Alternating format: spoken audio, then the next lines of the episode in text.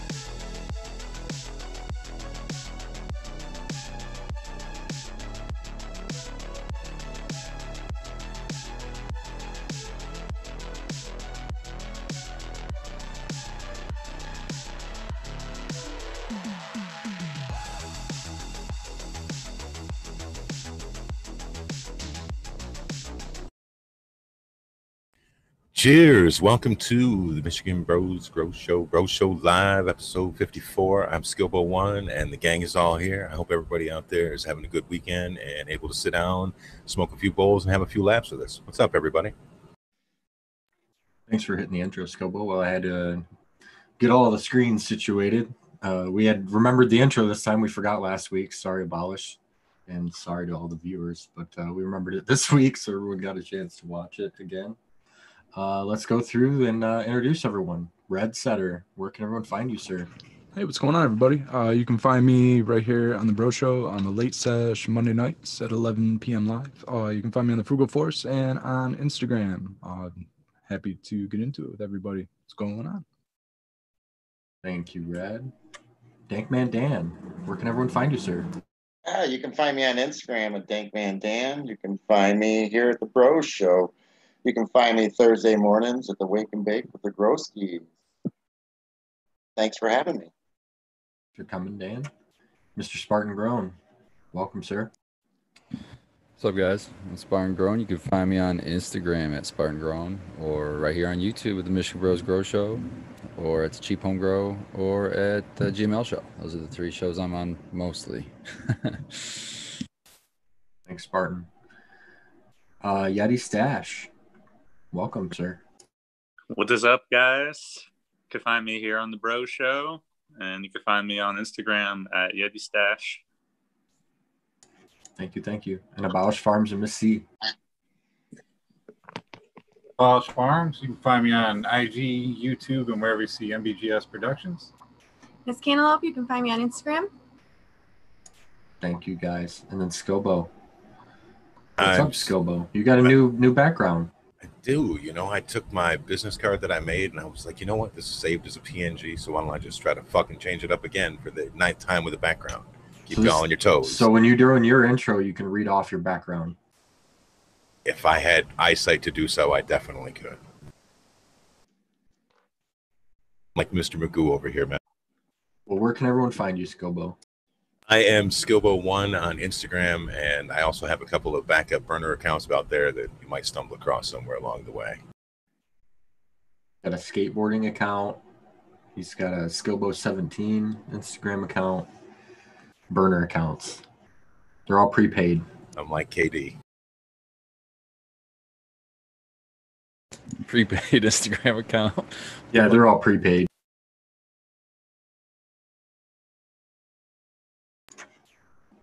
Well, thank you everyone for joining us. Um, I don't know what we want to get into first. We I can't remember what we were talking to right before we got in here. We're talking about different methods of taking clones and stuff. Um, maybe we can start with that, I guess. Spartan was talking about a new clone strategy they had. So Spartan, can you share that with us? Yeah, I was just going back to basics, kind of lazy Spartan, and I was like, "Fuck this cloning bullshit." Well, the the thing with cloning that I hate the most is when they um, the hardening off. So how I usually, what I mean by hardening, I should get back up. What I mean by hardening off is uh, once they come out of a, a very humid clone dome and then they go introduced into a space that's not quite as humid. Sometimes they struggle. How I've originally how I usually combated that was is I would open up the vents on my clone dome really early on, like after day two, day three of taking a clone, and uh, force them to root in an environment that's not super humid. and that way, uh, it would take a little longer for them to root. But once they were rooted, I didn't really have an issue when they came out of the clone domes. When they went into the first planting, they were just fine. It was still frustrating me, so I said, you know what, fuck it. What if I just skip the clone dome and just take the clone and not wait for it to be rooted and put it directly in that plant, you know, that first planting. So that's what I did, but I took extra. So I needed four, and I was telling you guys, I took six of the snow cane, and I ended up two of them wilted up on me, but the other four took. So uh, I'm super stoked about that. I think you're onto something there because the main issue with the soil tech when you're doing cloning is a consistent contact with every bit of that uh, stem that's in the soil, so you don't get any kind of dampening off or whatever rot. So putting it in that root riot cube, just you know, you're ensuring that you don't do it. So It gives me a little buffer. Yeah, it totally works. I mean, if you have plenty of cuts to take or whatever, and you want to save the root riots, just throw them all in there. If it doesn't, if the clone doesn't root, just reuse the cup. It's, there's nothing wrong with it. And then you don't have to have like a space space for domes and stuff. You could just have like a tray and you just fill it with your, you know, one gals or whatever you're planting it. Just like it's, I think it's fun because there's a constant debate on what method people should use to clone or whatever. And Whichever just, one uh, works. I honestly all- was and all of thinking do. of, I was honestly thinking of how can I start these plants off with a sip, uh, sub irrigation. So that was what I was thinking. I was like, I got to get them in a container. Then I can just put them in a tray and flood the tray. Um, so that's really the the the reasoning behind everything was like, man, if I can if I can automate my clone thing, then I can go away for a day or two and not even worry about clones. That was kind I've of always been I've always been a little I don't want to say confused, but I just um yeah, use the dome thing because when I use my oxycloner, I don't mist or anything. Uh, I put them directly in the in the cloner. The the bottoms of the I don't know the top or whatever I took. You know the the clone. The bottom of it is in the water about a half of an inch, and it's aerating. It's bubbling. But um, the only time that I've ever had the the clones actually fall over and go limp on me was when I did not water my plants prior to taking clones.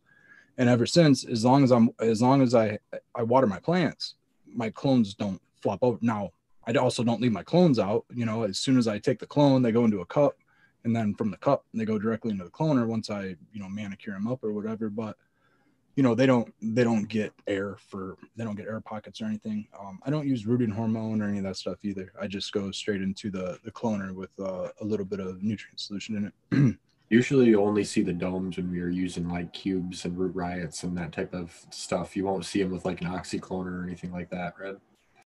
Right. And and that's my curiosity is if my my curiosity is uh why are we using them in the first place? I haven't really tried root riot cubes or anything without them, but then again, I've never really had the right environment and I'm I'm kind of excited to get out to cloning in a room that's going to have, you know, 65 70% humidity because I'm thinking I can just stick um rock wool or root riot cubes directly in on a 1020 tray, maybe in some perlite or something, and put the clones right in them, Yeah, you probably Not- can. not use a dome. But the reason why we use domes is because we don't have a room that's the right environment. So the dome creates that environment. Right. So why does it? Why do I not need a dome with the oxycloner when my room's Because 30 You're getting percent? nutrition Because you're getting your water. stem. Yep. The- It's getting all its water through the stem, whereas, you know, it's So is constant it- submerged it- water. it- but, you know, when you're in a root riot cube, you- you only have that moisture that's around, that's physically around the stem at that point. It doesn't have that constant supply of water at all times. Does times. it dry out too fast? Also, you're because wanting the stomata, the leaf surface to open up so it can, you know, absorb nutrition through the leaves too. because in my mind, as long as the as long as the root riot cube is saturated, so should the stem be saturated also.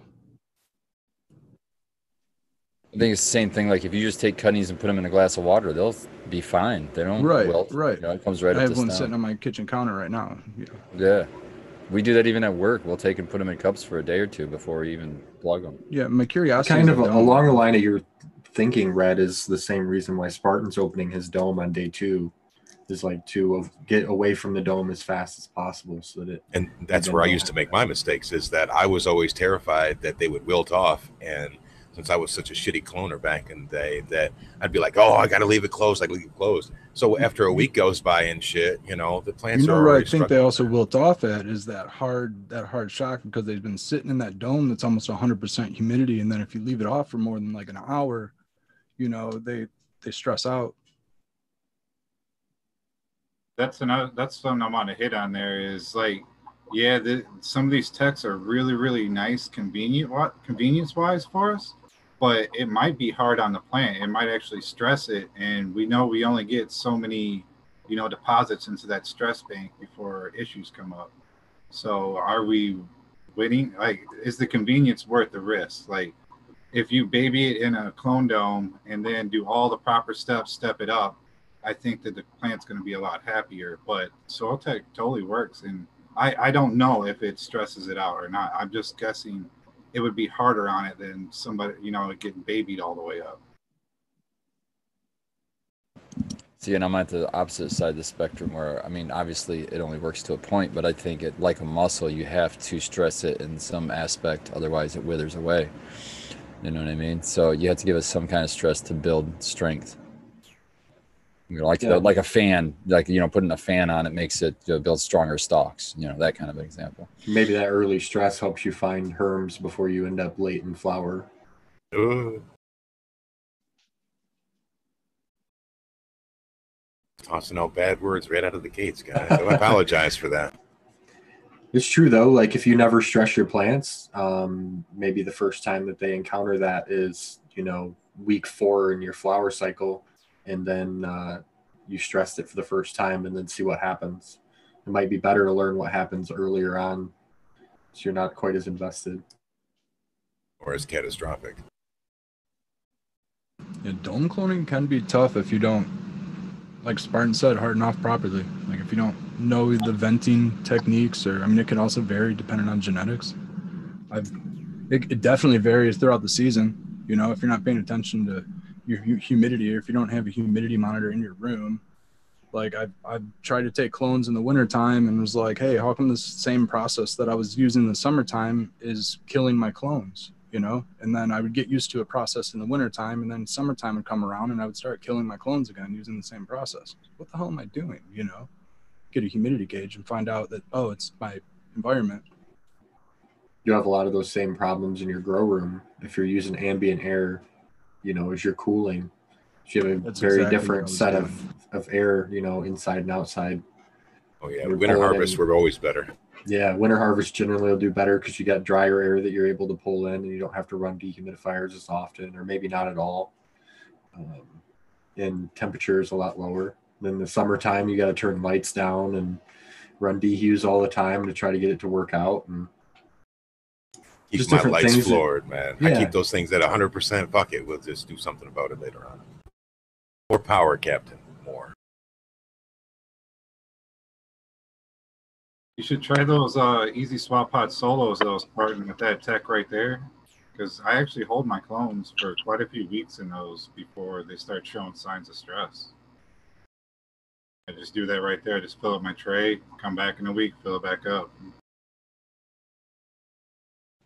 Yeah, that sounds. That's kind of what I was thinking of doing. You know what I mean? But I wanted to see if they would take without having to be rooted first before I put them in those. You know what I mean? That could also be strain specific, too. I mean, to a degree, some strains might do it um, with more Yeah, so- flair. You know what I mean? Other ones may be like bedraggled and looking like hell. Yeah, for sure. I've got different strains that will like root like weeks before other strains, like consistently. They're just some. of What's your fastest one?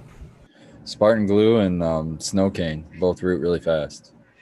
Well, when I was over at Red's house, he was nice enough to take a few clips from the Rainbow Driver outside for me. And I brought those back and I put them in my cloner. And that was basically on Tuesday.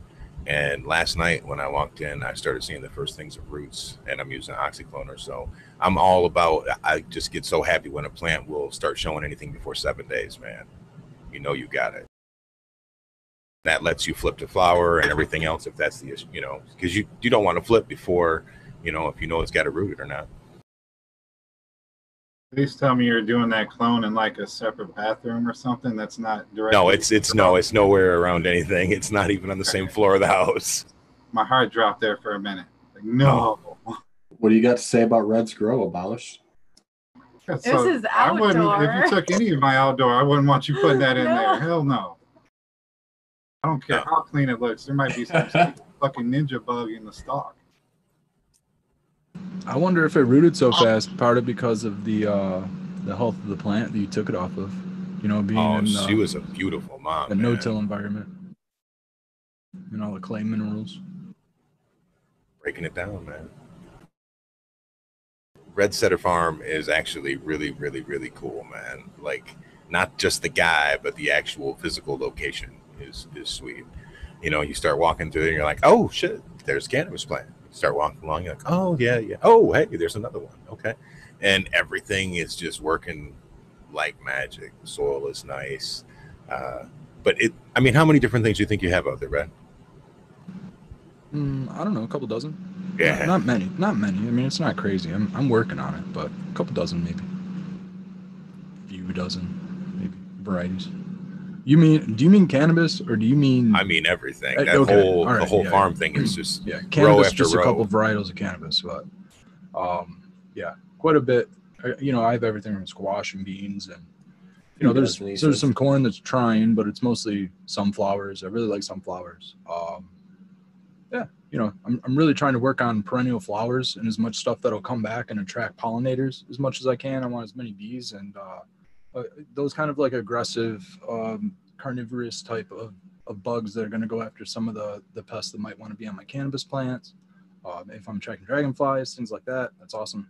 Uh, butterflies. there's a ton of butterflies yeah, yeah there's all kinds of butterflies out there. Uh, you know, and this time of year, I'm using the hose on a lot of stuff. Uh, I'm entering dry season. Once I start seeing pistils and stuff, I'm gonna start cooling out on, you know, really wetting down my plants. But for the most part, spraying off anything that I really damaging. Otherwise, there's a lot of pollinators. You know, the I let a lot of the radish and stuff go to seed or go to flower. I let everything else go to seed. You know, just try to make sure there's a lot of flowers out there. I found a few different like uh what do you call them like worms from moths on my greenhouse plants. I was wondering if there's anything that I can do for those things. Do you have screens on your um, on your intakes?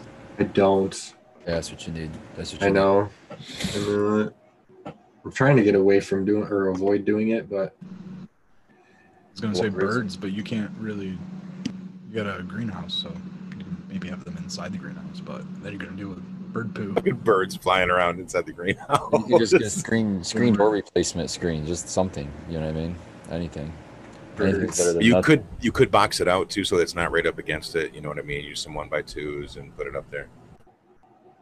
Can't you do like a Isn't there such things like a bat box? Like get you some fucking bats out there. We actually have a bat box out there. Yeah. Not pulling their weight, bro. You put a couple birdhouses on the outside and just bring It's them into from the the area. tree- It's from the trees right now too. Some a lot of these tent worms and shit are fucking coming right out of the trees, man. You can see them repelling out of the fucking trees. They were all over the Smash fucking hood of my add truck, more man. cal mag. That's a great idea. I'm gonna try that. You never go wrong. That's always step one. I don't know But why I didn't think of it. You got to be super vigilant with those, especially once you get later into flower or with your auto flowers you got now, because the some of those little cutworms like to go right into the fucking bud and just cause I all kinds of bud rot. Yeah, I've been Yeah. looking really close for that, but I haven't seen them on any of the autos yet, thankfully. Because I think it's because they're a little bit shorter. So that that- I haven't seen. So that they don't see them yet. They're too short, right? Yeah, they're they're getting stuck in all these six foot, seven foot tall plants, not getting on the four foot tall ones. Yeah, it's best to get them out of the way before you get in the flower, though. Put a damper on their parade. Yeah, uh, I would uh, definitely right now be doing screens before it gets bad, man. Yeah, Like, you only got to do it one time, then you're good forever. You know what I mean? it's just the the design of the intakes for the greenhouse is not conducive for adding screens. It's going to be an issue, like a pain. But I'll You find a way. like an Just exterior cut- box that would. You could just you could it. check it out. You could just fucking check the just get the replacement screen you would for like a replacement screen door. Cut out the square of the size a little bit bigger than the than the vent that you have on the out the opening on the outside of the building. Get you a big fucking roll of gorilla tape or duct tape and just duct tape that fucking screen all the way all four corners all the way around. Well, it's going to be harder than that.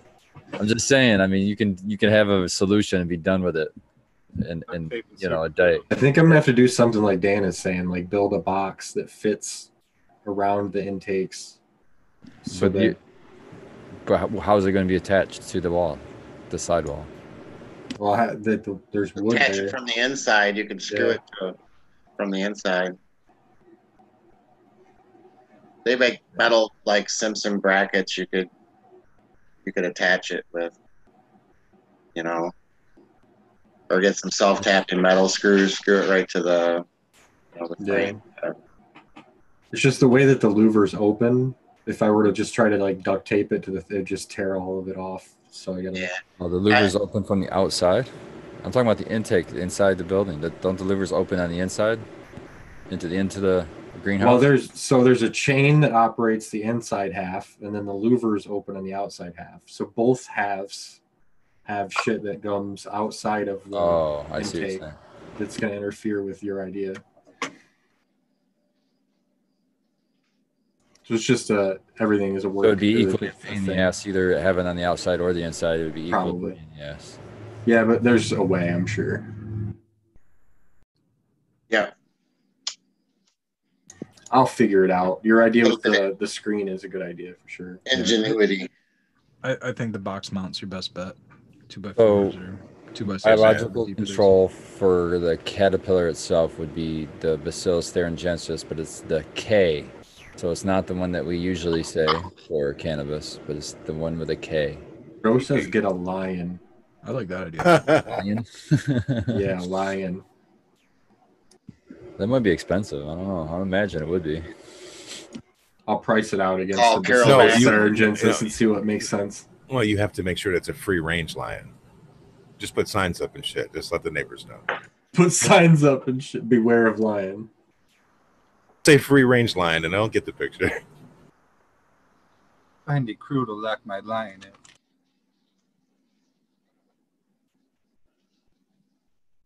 Chat's got a lot of good ideas, so I appreciate you guys.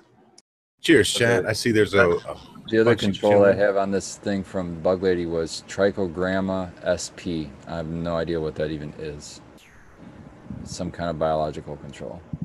Trichogramma sp. Some kind of It's bacteria. that Monterey BT. Yeah, it sounds like a bacteria. Since we're sharing this week in outdoor disasters, like everything's going good. I don't see any bugs because like the the dragonflies are literally having orgies all over the swamp grove.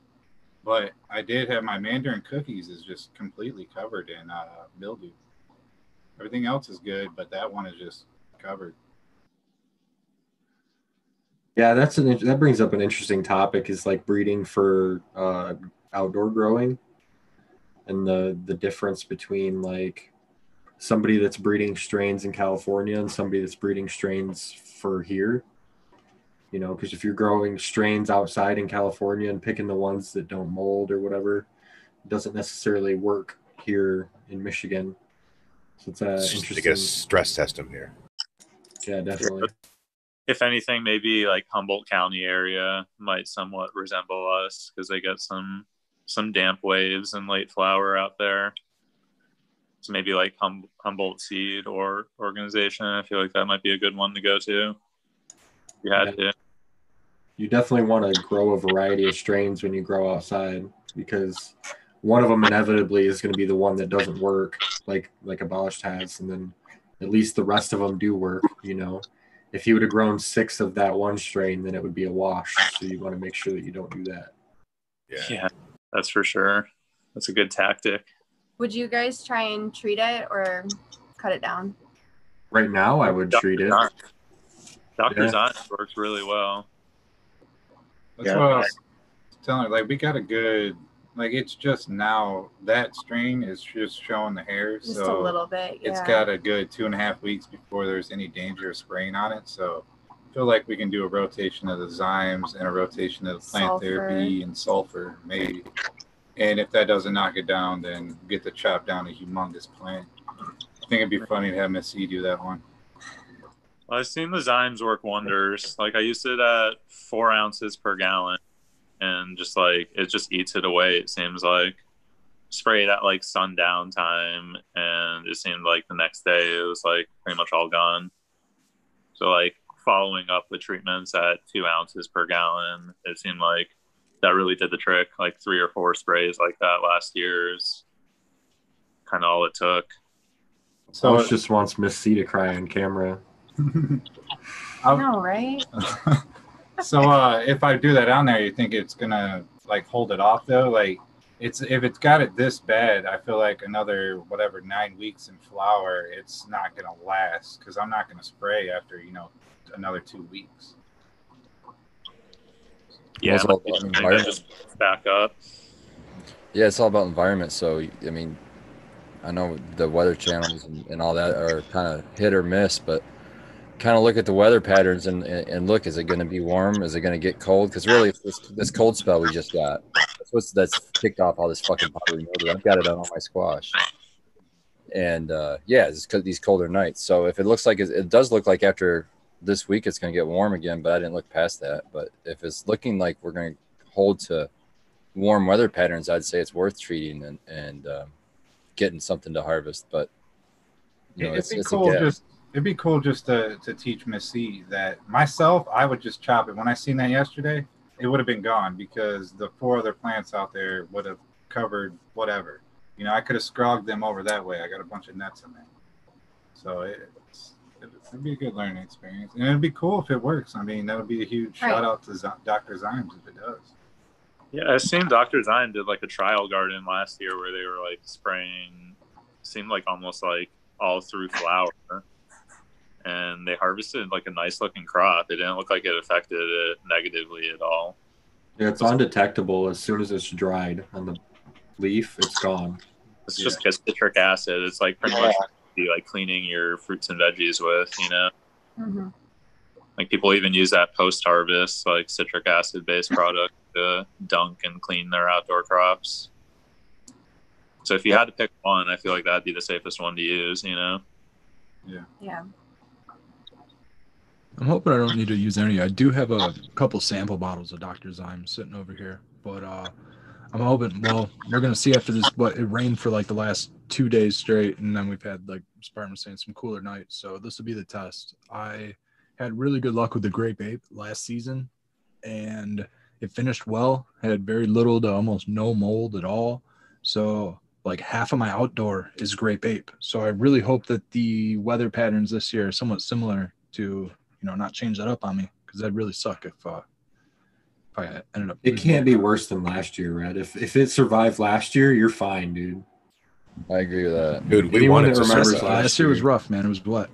Yeah, man. Well, we Who have doesn't had want some great lightning man? bug this year, so you know that means we had a, a wet season last year. Yeah, I already think this year is way better than last year.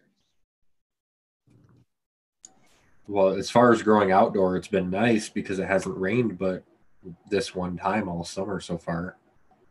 You know, unless you were a corn farmer and it, it flooded all their fields as soon as they planted.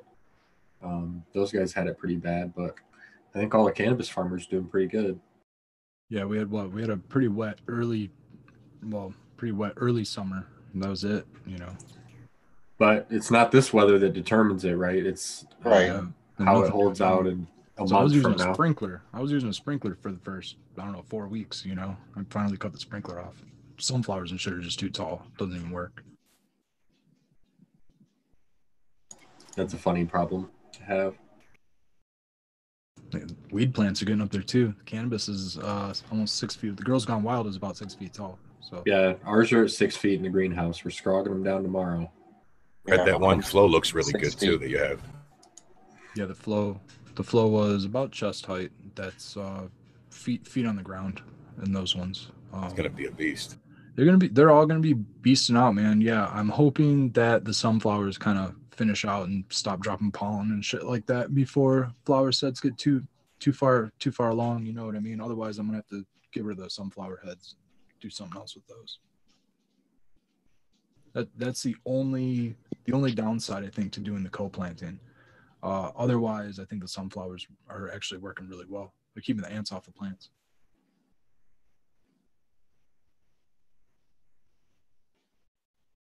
You guys talking about outdoor just make me miss it more. This is the first year in probably five or six years that I haven't been able to do an outdoor. I was thinking of how fortunate I am to not have to worry about certain problems outdoor this year. Like the Well- other side of that coin. And like even though you're not growing outside, two Spartan glues are growing outside, my friend. So you are growing in spirit. Well, that makes my heart smile. That's good to know.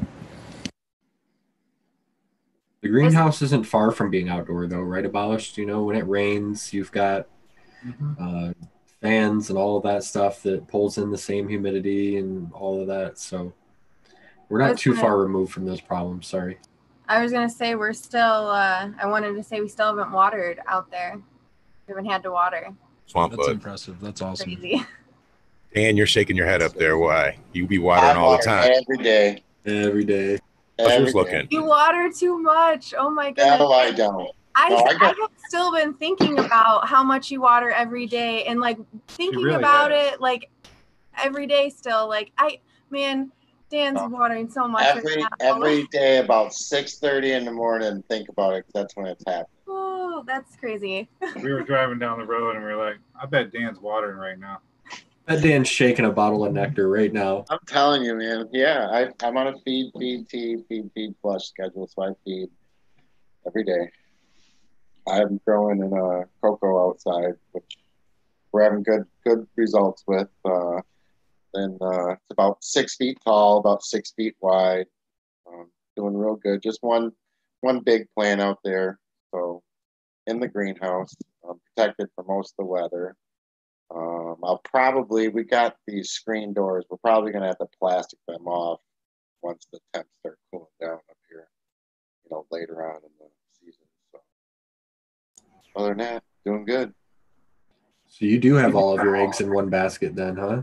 You get just Yeah. one plant out there. Yeah, well, I got a couple auto flowers out there too, but uh, yeah, just just one plant. It's our hash plant. Which one is it? It is Divine Storm, which is gelato crossed with slurry cane from in house. Um, we've grown it out before indoors. It was our frostiest uh, Divine Storm we grew. Um, it's a really nice, nice structure plant. It looks great. It's huge. It is huge. It's not a bad idea to throw a, uh, an auto in place of that uh, mildewy plant. I still got plenty of time. If I pop the seed, it would get a full run. Yeah, Listen to that aquarium You better back there chugging. That thing is working overtime, bro. Yeah, there's four of them back here. Sorry if that's annoying anybody. Yeah, I'm It's annoyed. me on my. DWC days, man. Bosch keeps sharing pictures of fish tanks and shit in our weed channels. I'm about to ban him. Dude, usually it's the other way around. People that are like into aquariums and shit get into like DWC. That's you're you're going the other direction. It's because I'm more into the actual like uh, aquascaping and underwater plants myself. Potent Ponics.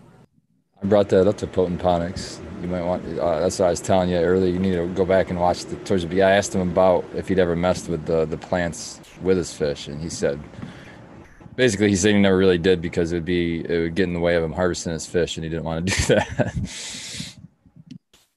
Oh, he there's I gotta talk to him because if he grew something like say Java moss across the bottom, it wouldn't interfere with it, and that stuff sells like hotcakes. Like they can't stock it enough. Like if you've got it, there's people that'll buy all of it. Well, get him on the show. I'm sure he'll be happy to talk of aquariums all day. it was awesome, Shell, to just listen to him talk that last the, on the Cheap Home Grow show.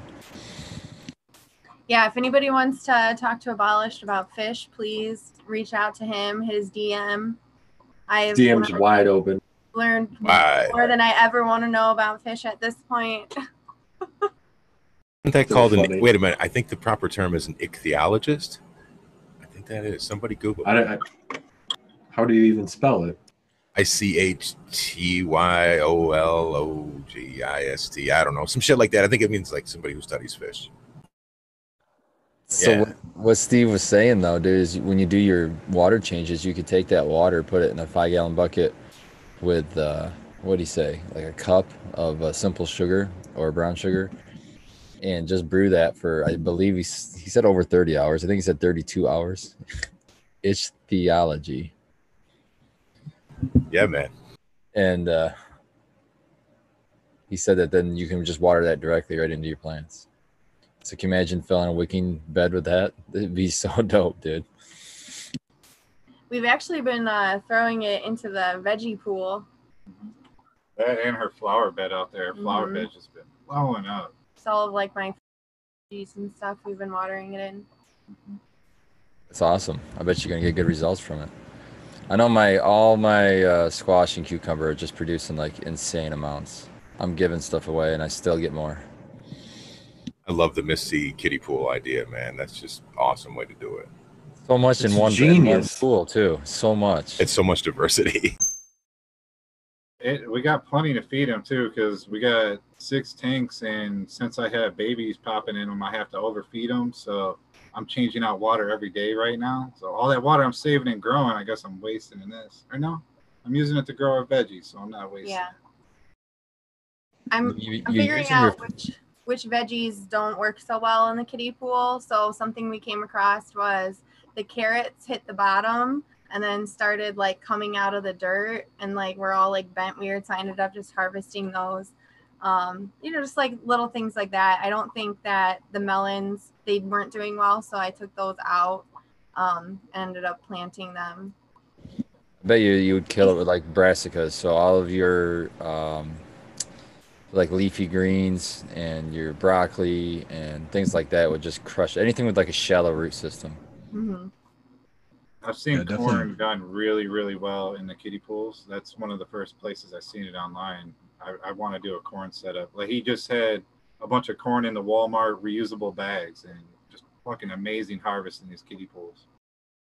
I'd just to say the carrots would probably do pretty good if you just had a deeper, you know, container.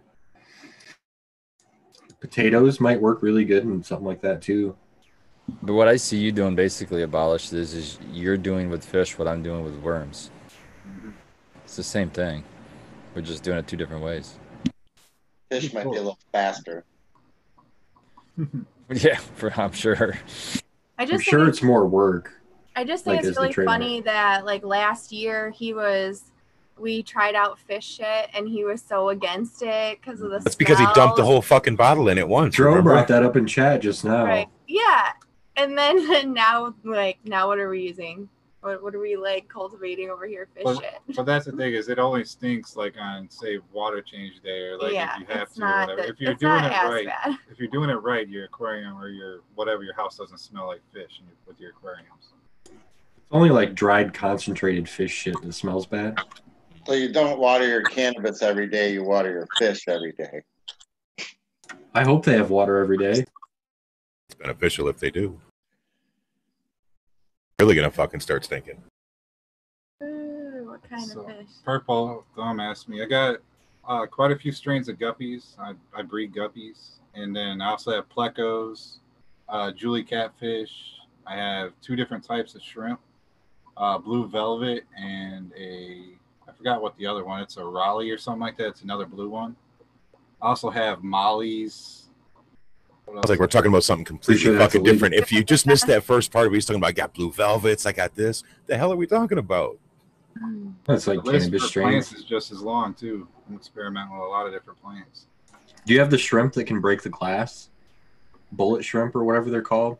I was gonna say he's gonna start knocking shrimp together There's and some making sort of own shrimp breeding. that can uh, break the glass of your fish tank. The mantis shrimp. Those Yeah, things those are, are saltwater. Super cool. To say cool mantis genetics are strong. sure. That sounds badass. But now I got these little uh these little blue ones. They're one species is a little too small. It's getting eaten by my guppies, but the other one seems to be pretty good. He said he's got these sticky icky fish out there. Yeah, Bosch, I wonder if you hooked up one of those protein skimmers, like the filters on that, if you could concentrate, make your own fish shit. Instead I of using water, you can concentrate it and make something that's like dilutable. You can water your ganja plants with it, maybe. Do your actual your uh if you have like a hang on back filter, if you pulled that cartridge out after like say you're you're getting rid of that cartridge, take that, throw that in there and bubble it. That's gonna have so much biology on it.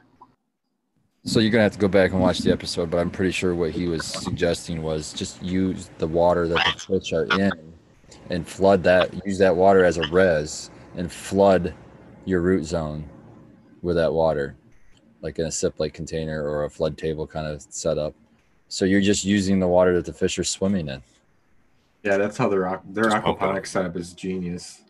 So it's got my mind just rolling on like future uh builds you know when we when we move to an even bigger spot like having being able to have fish underneath uh you know where i'm growing my plants i think it's possible That's what they do. well, it's also possible to have a big ass uh, tank in the middle of the greenhouse and water from out of there outside of it.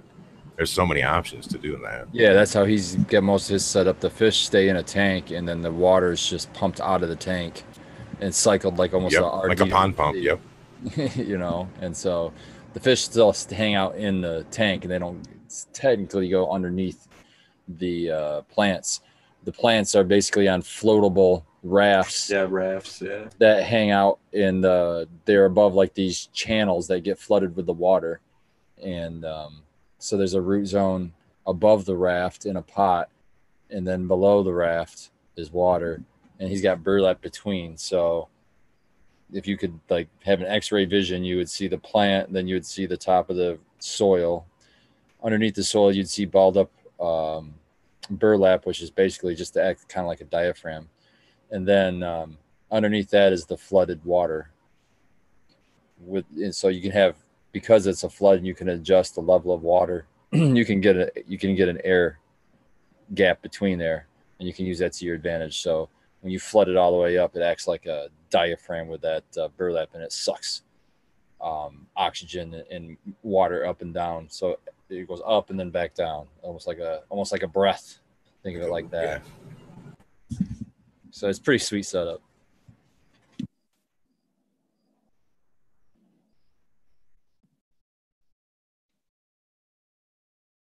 no i can't i can't wait i mean the the hope would be is to take out the pellets and then have the the beds you know suspend it for the dual root zone and then have some kind of walkway up the middle like how kind of like the space i have in my bigger tents. Uh and then you know grow java moss and different plants on the bottom where i can go in there and harvest. And then also have my guppies or whatever showfish that i'm trying to sell to uh, uh aquariums or whatever you know fish stores right there you know just multiple things. It'd be awesome like those guys be feeding my fish, and I'd be able to supplement whatever income I'm putting in to do all that with the Java moss and the guppies or whatever else I'm breeding. You could grow you could grow fish to sell to restaurants too and get like tilapia and things like that. You know, a lot of these restaurants really love the ability to say this was harvested today. You know what I mean? So that fresh harvest kind of fish. I'm sure there's a huge market, especially Ann Arbor area. Come on. It's probably a fancy name for that kind of uh, farming too that you could use with it. You know what I mean? Like this was farmed at blah blah blah. Uh, you Factory raised tilapia. You say regenerative. Tell them regenerative. You get There all- it is. There's the money word, man. That Yeah, just added five bucks to the plate for sure. regenerative, cruelty free, uh, whatever. Just throw it for everything down. Free range. Put the signs Free up. range, Yeah, free range. organically Put the- medicated. These are free range tilapia. I was tilapia. gonna say we'll just have to tell them these fish were happy, they were loved, and then it'll just we gave them pettings every day. we hired a psychiatrist. We asked them how they were doing. They said they were fine.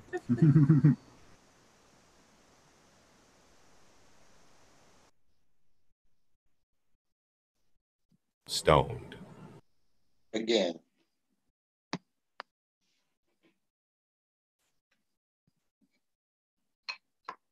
Smoking I always what? wanted to do a prawn, a prawn farm for my own personal, like uh, for my own personal food. We use that in aquaponics. Yeah, specifically freshwater prawns, shrimp. I'm rolling up this rainbow driver that I got off of Red. Last little thing I saved for a nice chillum. Shredder says Potent Ponic Steve said he can't sell that his fish. He can't get a license to sell. I didn't know that. Oh, he can't get a license. He could, no, but he can sell live fish. He does. He hasn't a license to kill him. He doesn't have a kill license. It's like similar to like what we. Oh, he can sell live fish. FDA. Yeah, it's like similar to like us not like if a I don't think dispensaries can sell food that has to be regulated through the FDA if I'm not mistaken. Like Do we got a fancy loophole like that for cannabis, Spartan? Do you know? Like, I know that I can't sell flower to a dispensary, but can I sell whole unharvested plants? No, there's nothing. There's nothing caregiver. It used to be caregivers could sell uh, clones. Used to be able to sell clones to yeah, that was cool. not to dispensaries but to um, grows. And they they're taking that away. They did I already talk? I might have already talked about this, but they're they're refusing um, product now. The state is refusing um, requests for retesting product, be, just solely because it was traced back to coming from a caregiver. Even when that was legal, right? Yeah, even when that, even when it was obtained, when it was legal to do so. So now they're now they're judging people harshly for doing something that was legal to be done when they did it, but they changed the law since. And uh, I don't know. It's just your classic example of what's yeah. What's the kind of thing that makes you worried as a as a small guy interested in getting into the legal market? Makes you concerned about the ever changing rules and how they might impact your bottom line. If all of a sudden your harvest isn't legal, you know, what do you do? Yeah, there's just so many things. Packaging. I mean, if you try to, you know, you get a good deal on packaging if you order a shit ton of it. But if you order a shit ton of packaging and they change a rule or say you have to have something else on it or make a Yeah, different, different label or something. yeah, now you have a bunch of packaging you can't even use. So there's so many things. It's it's there's a huge advantage to getting in early, but there's that huge disadvantage too.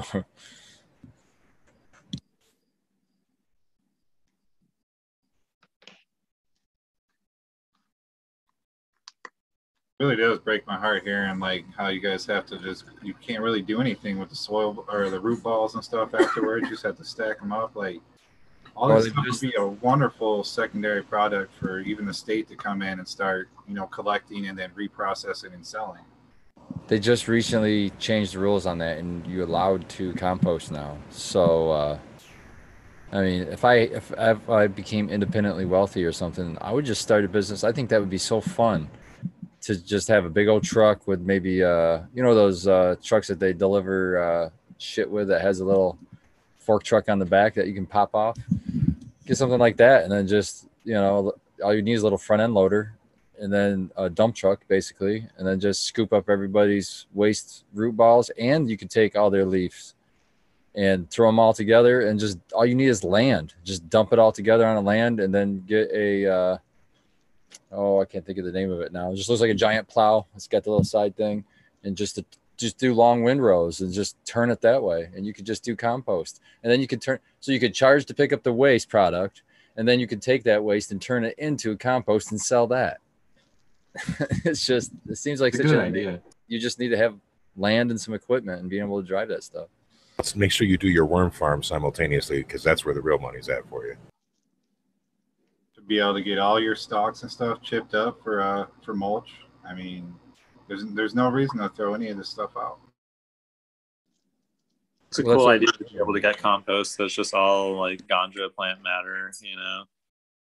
You could even turn it around and sell it probably right back to a grow store and, and sell Yeah, it as a compost. Sounds like Cycle of life. I'm charging them extra because it's from cannabis. Seriously, dude, let me get some.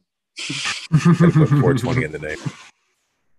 I would be seriously interested in trying something out like that if it was collected from all these grows or whatever, and then it only had uh, cannabis broken down into it, composted into it. I, I'd, I'd be seriously inter- interested. No, in hold on. Here's the problem with that: is imagine what the fucking runoff could be on some of these root balls. Yeah, that's true. I mean, some some of that stuff might. Uh, you have to remember it's going to be a But it's gonna get thermophilic compost. It's going to burn through all that shit. It's going to burn through most anything you got to worry about. And the, all the only thing that's going to be left is that bare mineral. Mineral. So it'd be like a. It should be a fairly, a fairly good nutrient content to the uh, compost. It might be a good thing.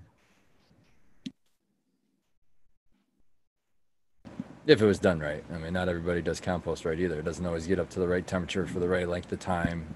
It's a whole science behind all that bullshit too.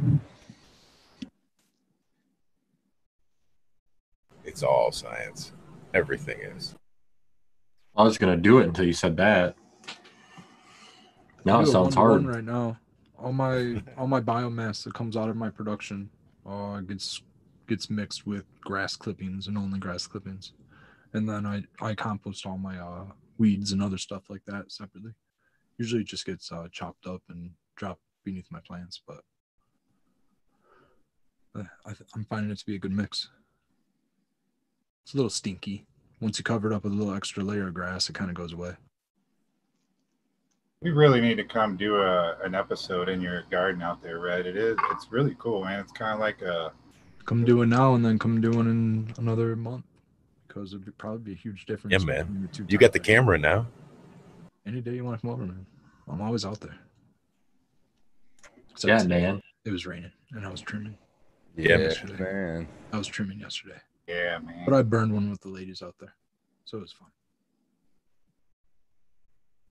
Burned one sitting next to that big giant Girls Gone Wild.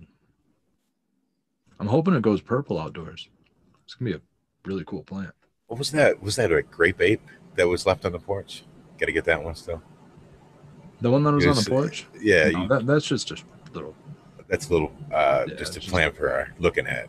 Yeah, it was it dog peed on it and never wanted to grow since then. So that was like there was two or three plants that were supposed to go over to my parents' house, and that was one of them. And- it just wasn't doing anything. It's looked like that all summer.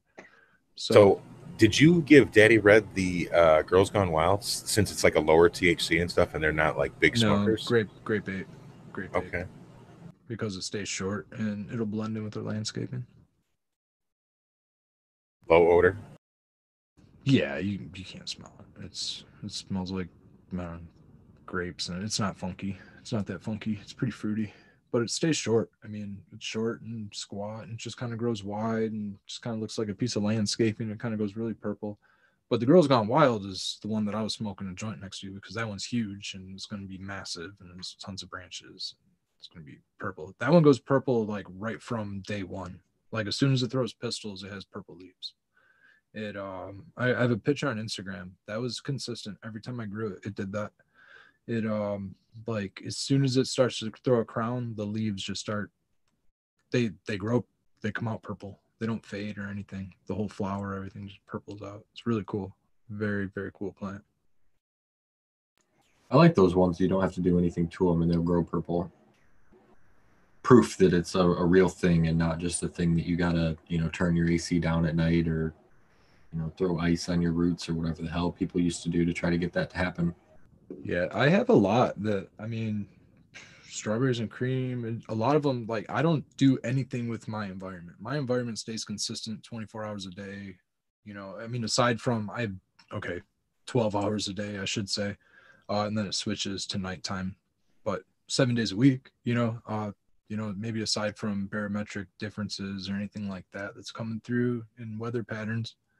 Um, you know, my environment pretty much stays the same. The rooms are very well insulated, uh, etc. And so, yeah, when that when those plants go purple, like the granddaddy purple, the grape ape, the grape ape has a consistent fade. It fades like on day 63 or maybe day 60. It fades, and it fades from like top to bottom.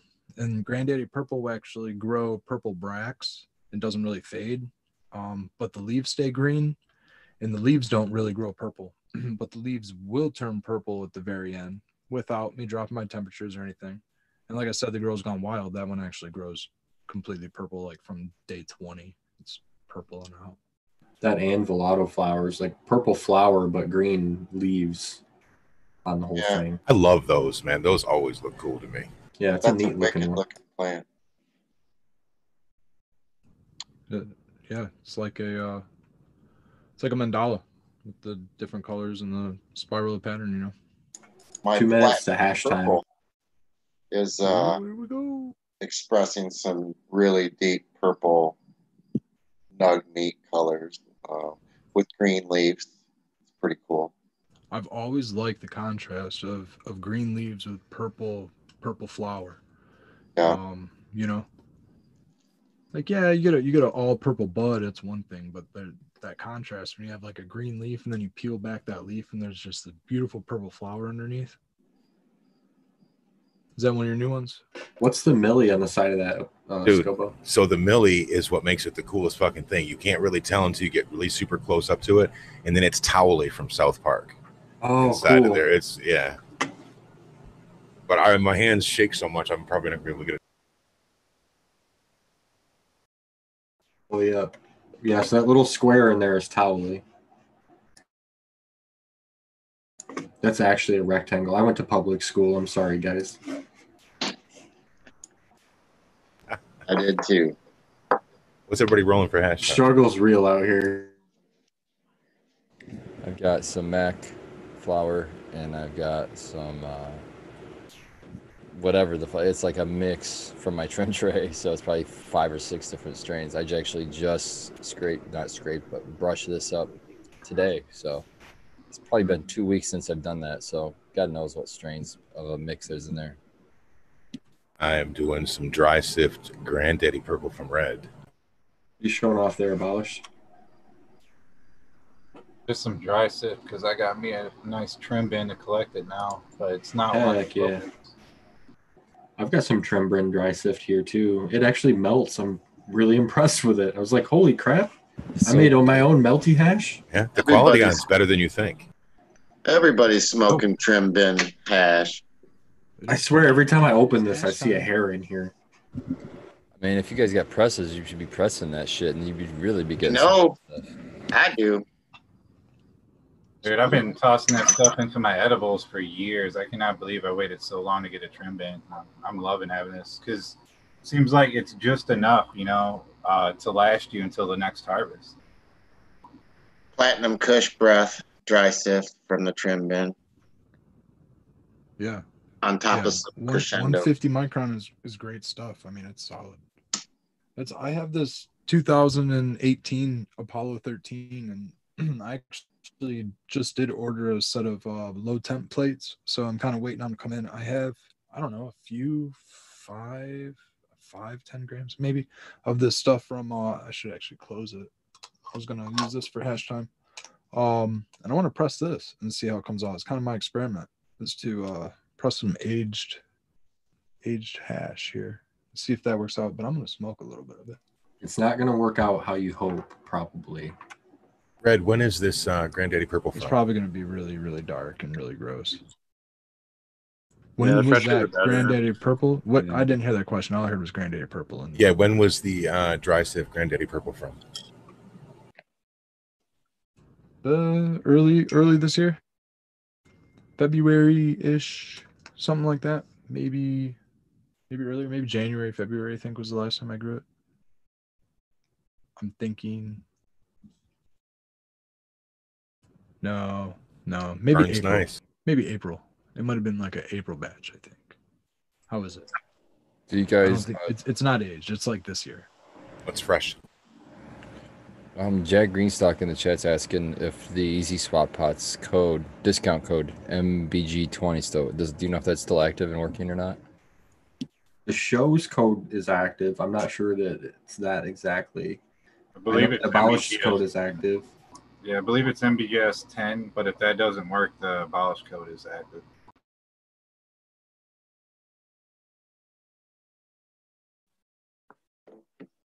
And Jack agrees that the trim bin was his best pickup. Yeah. And because otherwise, where do you think all that's going? You know what I mean? Like you're not going to be. mean, you're still using it various ways, like if you're making edibles and stuff. But Look at red. yeah, I definitely used to look at the trim bin and be like, "That's more than I want to pay for uh, a cardboard lid or whatever," you know, and always use something else. But now that I've used it once, I was like, "Well, I gotta say I was an idiot for looking past that for being fifty bucks or whatever, over and over." Um, so yeah, I would definitely recommend it. Yeah, once you go to a dispensary and see what they want for, you know, 150 micron dry sift, you're like, yeah, this thing can pay for itself pretty quick. But you know what? Don't knock them them dry sift screens because you can pull some fire with them dry sift screens. Yeah, I'm not knocking. I, I think I would prefer a screen. I don't have one, but I think I'd prefer a big old screen to trim over rather than those fucking trim bins. To Me be too. honest. Yeah. Yeah. Don't get me wrong, Spartan. I have I have both. It's easier to trim over the um, actual trim bins, more convenient. Um, but yeah, I can really filter it down, and you can get some really nice uh, full melt hash. Now you guys keep saying trim bin. You mean the black one, right? Is anybody talking Yes. about the trim tray? Anybody use that one? I haven't used that one, but that one looks like a better design. It's more wide and flat. Yeah, that's what I've been using, and I, I, I, I've got love both it, of them, and I would say the trim tray, the orange one, has got a larger surface, that much larger. Yeah, the one that uh, Yeah. Abolish is showing off right Oh, there. he's got a newer one. It's Happy Hydro. Yeah, that one's a little bit different, but similar in design. Very similar design. The uh, I'd say the Yeah, that's cool. is The. Happy Hydro. Yeah, that is cool. Ours is. I got. We got an older one. I think I got. I, I think we. Have. Uh, I think it's actually a different brand. The one And that the I have. screens There's are no rivet, replaceable, rivet correct? holes. I don't think. You got it The red. screens are replaceable. The trim bin one is uh, you can get different sizes. I'm not sure. You can just stack the trays inside of them. They do make like a 120 or a 110. They make three of them for the tray red. Is there three of them? Is that what it is? Maybe it's a, a 110 and a 90 or something. So Jack, just the stock I screen love that that comes there's a with it's thing great. called paint roller tech, Jack. I yeah, know. the- I wanted to master the drum, like drumming the damn, you know, old school Moroccan style. It's I think that'd be so much fun. I got to shout out Skilbo for what I'm smoking the hash out of. Is this giant, fucking awesome glass bong that he brought me the other day. Fucking sweet. Thank you, Skilbo. Absolutely, Good bro. Joe's pipe, guys. Look at that thing. Sick. Badass. Cool. Wow. That's Oh, that's so cool. He just He's a smile, man. Yeah, is it a dude. beat? What is it? A beat? The cactus. Carrot? It's a jade plant. A jade? Yeah. Oh, okay. I thought that the little pot was actually a root.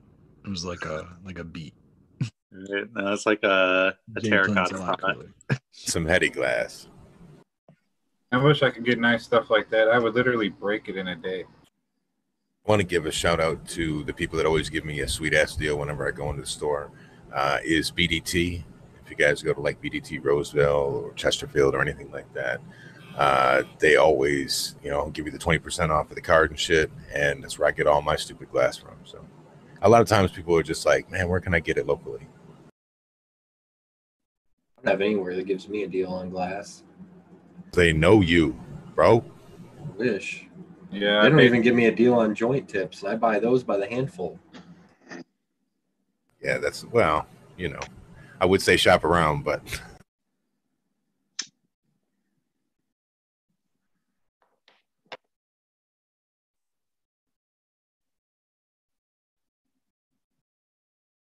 Dan, you're so noisy tonight. I Sorry, have I'm noticed trying not to that. cough. Up past his bedtime. the, um, I noticed on collecting Sunday Sunday night. night. Look at that clone in the background. What the hell? That thing is turned into the beanstalk. It's a It's huge the- plant, dude. Dude, it's the third show in a row. Wow. We were just camping like last week, and that thing was only. Is it still in the solo cup? Just think, Skilbo, it would have made four shows in a row if the uh, late Still Still in solo cup. If I feed didn't get- every yeah, day, man. Brad. I got feed it hashed up. every day. You She could gets- get like fucking 10 clones off of that. You know, the thing is, Dan, nobody's giving Dan the love for putting that Dankman Dan touch on that plant. She's getting Hey. stronger, better every time. It- I'm not chopping it down and creating a bunch of clones out of it. So I'm like a I'm holding it. I don't want to put it in a bigger pot and feed it a bunch of nectar and then have you know sequence get it Shifting gears. change it. Yeah, we'll just I kind of feed it a little bit. It's it'll be fine. It's fine. You can feed it whatever. I am. I mean, I- alive. I was given a, a client advice on like nutrient stuff, and so he'd asked me a bunch of questions, and then I went over and checked out his grow, and he was using all of the solutions that I'd given them together. So like M3 plus Jax plus uh, CalMag plus some other CalMag. shit. Plants were perfectly green. I you couldn't even tell that somebody had been dosing them with like four times the nutrients they needed and uh, or anything. So feed it Jeez. whatever. The jacks won't care. Right on, right on. Yeah, it, it's doing just fine. Needs to be up on it. It does need to be up potted for sure. What are you going to move that to directly? The stalk is about ten percent as big as the pot. I'll probably put that in a three gallon. Yeah, it could go right into a three for sure. It's a beautiful plant. Yeah, if you're giving it Jax. If you're giving it Jax, it could probably stay in that solo cup. Yeah, You'd have to- Water you'd every eight feed it. hours, it'd Yeah, probably dry out. You'd, you'd be watering it like every two hours. She's getting a little purple stem, so you know. Constant drip feed. Put some Epsom on it, Dan. What are you doing? I'm thinking it's probably a Yeah, you pH could issue. you could just do a little. Dan, how Epsom. many I'm gonna get really Times shitty with how you take care of my plant, Dan. Yeah, I know, right? You'll never have me babysit anything again. Dan, I'm so sorry to ask you why you were so fucking quiet. They dogpiled on you as soon as you jumped out in the street, man. That's okay. I was just high, watching the show, enjoying the content. You know, um, yeah, but that's okay. Right on. The plant saved me. That's easy to talk about. You're doing good, man. It's How making many times are you watering it every day? Yeah, it gets Just- a feed and then a water. Did you see that pro move to buy himself time? He like stopped what he was saying. He lit his ball, took a nice hit, bought himself like four seconds. Right. that. How often do you have to water it, Dan? Uh, it gets twice a day. Twice a day? Yeah, you know, That's it's a lot of pretty warm. In that room, you know, it's about about 80, 84 degrees in there, so it'll I uh really appreciate you. I, I I'm gonna have to repay you somehow. You're watering it. you're fine, man. You don't owe me That's a lot of nothing. We'll bring it down to you. We'll give it to you next Sunday. We'll You'll forget it out. next Sunday. Don't worry. I'll, That yeah, I'll, I'll leave it need on a a- different table. Uh, By next Sunday. What's that? That thing's going to need its own seat by next Sunday. Next Sunday, Sunday, three times a day. Sunday. Heck, I might be able to harvest it next Sunday, so we'll see. It'll be ready for flower when you get it sequence. Yeah, it's exciting. Flip it. You know what? Platinum Honestly, Kush breath reverse this- right there. This is actually about as big as the um, Kush breath I put in the flower last time. I don't, you know, I let it get real small or whatever. So Uh, yeah. What was your? Uh, how much did it stretch when you put it that into flour at that size? What Uh, that finish at? Fifty percent, you know, 30, 40 percent. Not not too huge. Um, but I didn't have a great big pot. Um, but yeah, it was it was. It's gonna be a great great strain to run multiple of, and uh, I I think uh, Sequence is gonna like it. It's a, it's a keeper. I'm excited. I mean, it it gets my blood pumping just talking about it. Well, and it I looks think like it a was good hasher too. it was Oh last God. week that uh, you said that platinum never touched something and made it worse. Right on. Uh, okay, I got seven. I ended up getting seven grams of dry sift out of my trim bin off the trim, off of my one plant, small plant, just a few ounces, you know, maybe three ounce plant. Um, totally impressed. So, yeah, it, it would be a keeper for a wash for sure. Good to know. Those are important to me. Crescendo washes really well. I know that you have that one. Yeah, right on. I we're smoking it right now. Um, I'm enjoying it. Love the buzz. Uh, we'll definitely be bringing some of that down uh, next weekend. So you guys can tell me what you think of it. And um, I got two very distinct phenos. One's a fruity and one's a real orangey fuel. Uh, pretty unique. So, Sounds like it's kind of in line with what I got on mine. nice, nice.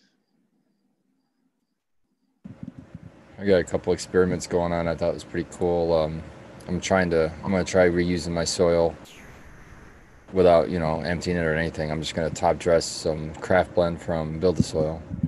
So um, I've got the two bed, or I've got two pots I'm gonna do that in. So I've harvested plants and I left the soil in there, and I just sprinkled that. I think it was a half a cup I did of that craft blend because I read somewhere half a cup per plant. I figure I'll just fucking top dress it. If it starts to have a deficiency, I'll just top, top dress more. But um, so I've put the uh, initial top dress down, and then I went and- it's got malted barley mixed in that, but I, I've got malted barley on its own too. So I put that like around where like the stem is where I cut because my thinking is, is I'm trying to get that broke down. You know what I mean? I'm trying to get that enzyme. Those enzymes, man, you got it. Yeah. So then I started watered uh, watered the uh, their sips, so I made sure they had water in it. And wow, it's got, it's got all kinds of fucking fungal action going on now. And so I'm starting to put uh, branches over the top as I uh, trim. I'll, I'll take the branches and chop them up and use them as a top mulch, I guess you'd call it. Yep, that's what I- So my plan is is my ne- next round I'll have two, which would be half, because I put four plants under a light. I'll have two that were just amended, and then two with fresh soil and kind of. Uh, and I've got all I've got the clones already going now of uh, snow cane, so to be all four of the same plant, same clones off the same plant. So I'll have a good base to to just Yeah. compare the between the Yep. two. I would say that you could do an experiment and not do shit to one of them and just plant something in there, and it would do just as well.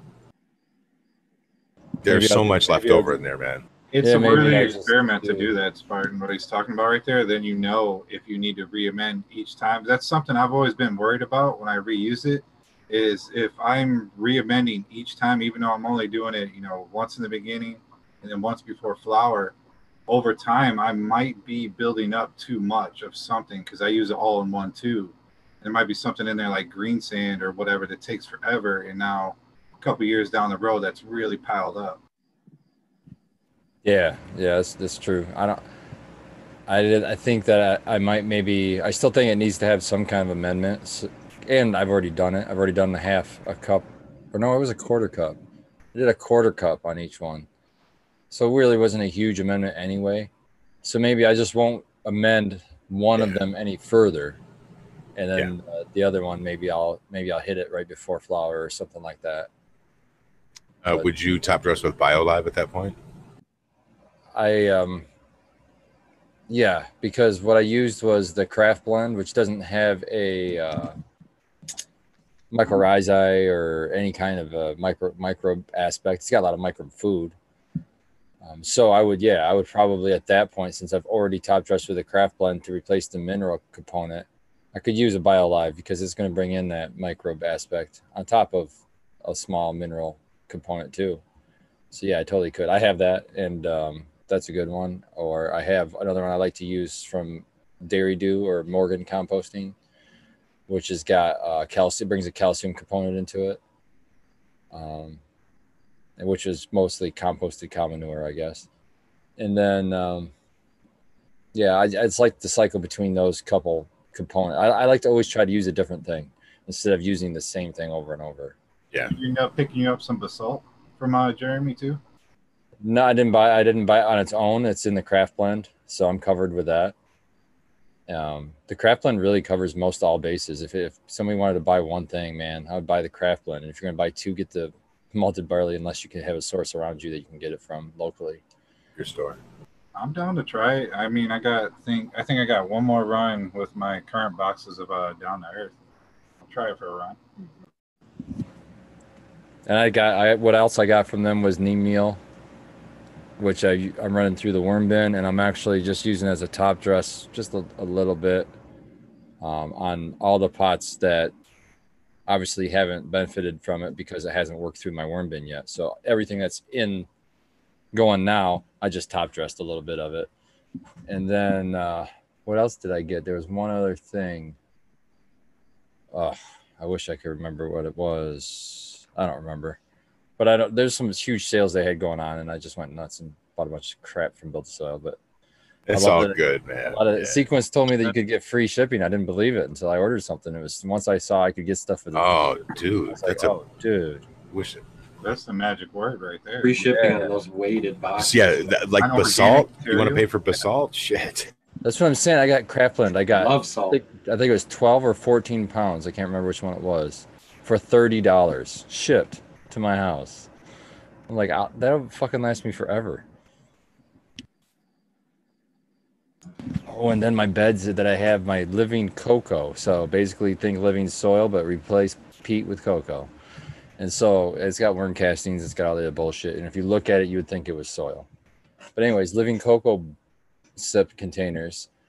So I'd let them go. I haven't had a auto harvest in at least a month. I just let them grow wild uh, with clover. They the clover completely took over.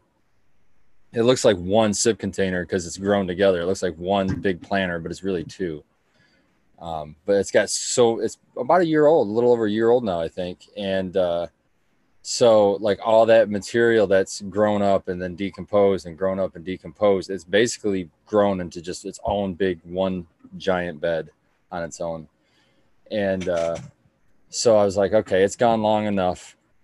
Uh, I'm gonna knock this clover down to try to kill some of it to release that nitrogen it's been fixing, and uh, plant some the next round of autoflowers. I picked Baby Huey from Morning Star Seed Company. Uh, so I dug like I had to beat the shit out of the fucking uh, all the overgrown fucking white clover, and then uh, dug until I got to the soil level, and I dug, dug just a little bit down. You know what I mean? Because I'm just gonna put a seed in there, and dude, tons of worms, tons of like all kinds of mites Yeah. crawling around in there, little soil mites, little. Well, they used to be Hypoaspis miles. Now they're Stratiolaelaps or whatever the fuck they are All them abolished OG critters. changing their names. Yeah, I was just so stoked to see so much life. Um, so I just dropped my seed down and just put a little bit of a soil over top of it, and I did that on both both beds. And like two days, I've already got two of them already up and like this high. Like usually two days, of, you put a fucking seed in a fucking paper towel or something, and after two days, you might have a root that big. But I've got plants this big already. It's fucking like, it's loving that shit. So I'm, I'm stoked to see what these things. Hopefully they're female, but uh, uh, I'm stoked to see what this round does. Given it that time between harvest this time, it was just a thought in my head. I'm like, I'm gonna give it like a month to just let it, you know, like the farmers let the field go fallow or whatever. Just give it a month for the fucking let it do what the fuck it wants. And I actually even had the very first cycle. I didn't have a cover crop, so I put down straw.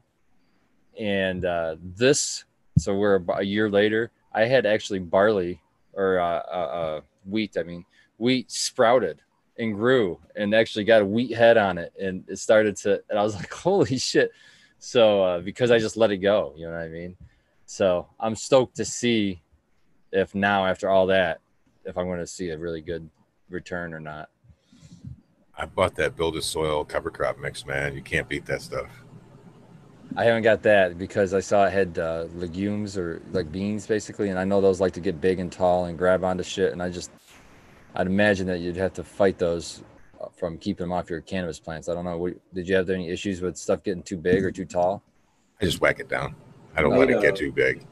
I made the label for Brandon Rust's cover crop blend. It, it is seemed like it had like like uh I don't know, winter rye and some other stuff in it. Oh yeah, It was all White- s- short stuff. Yep. Yeah. There'd be like hairy vetch and white clover, crimson clover.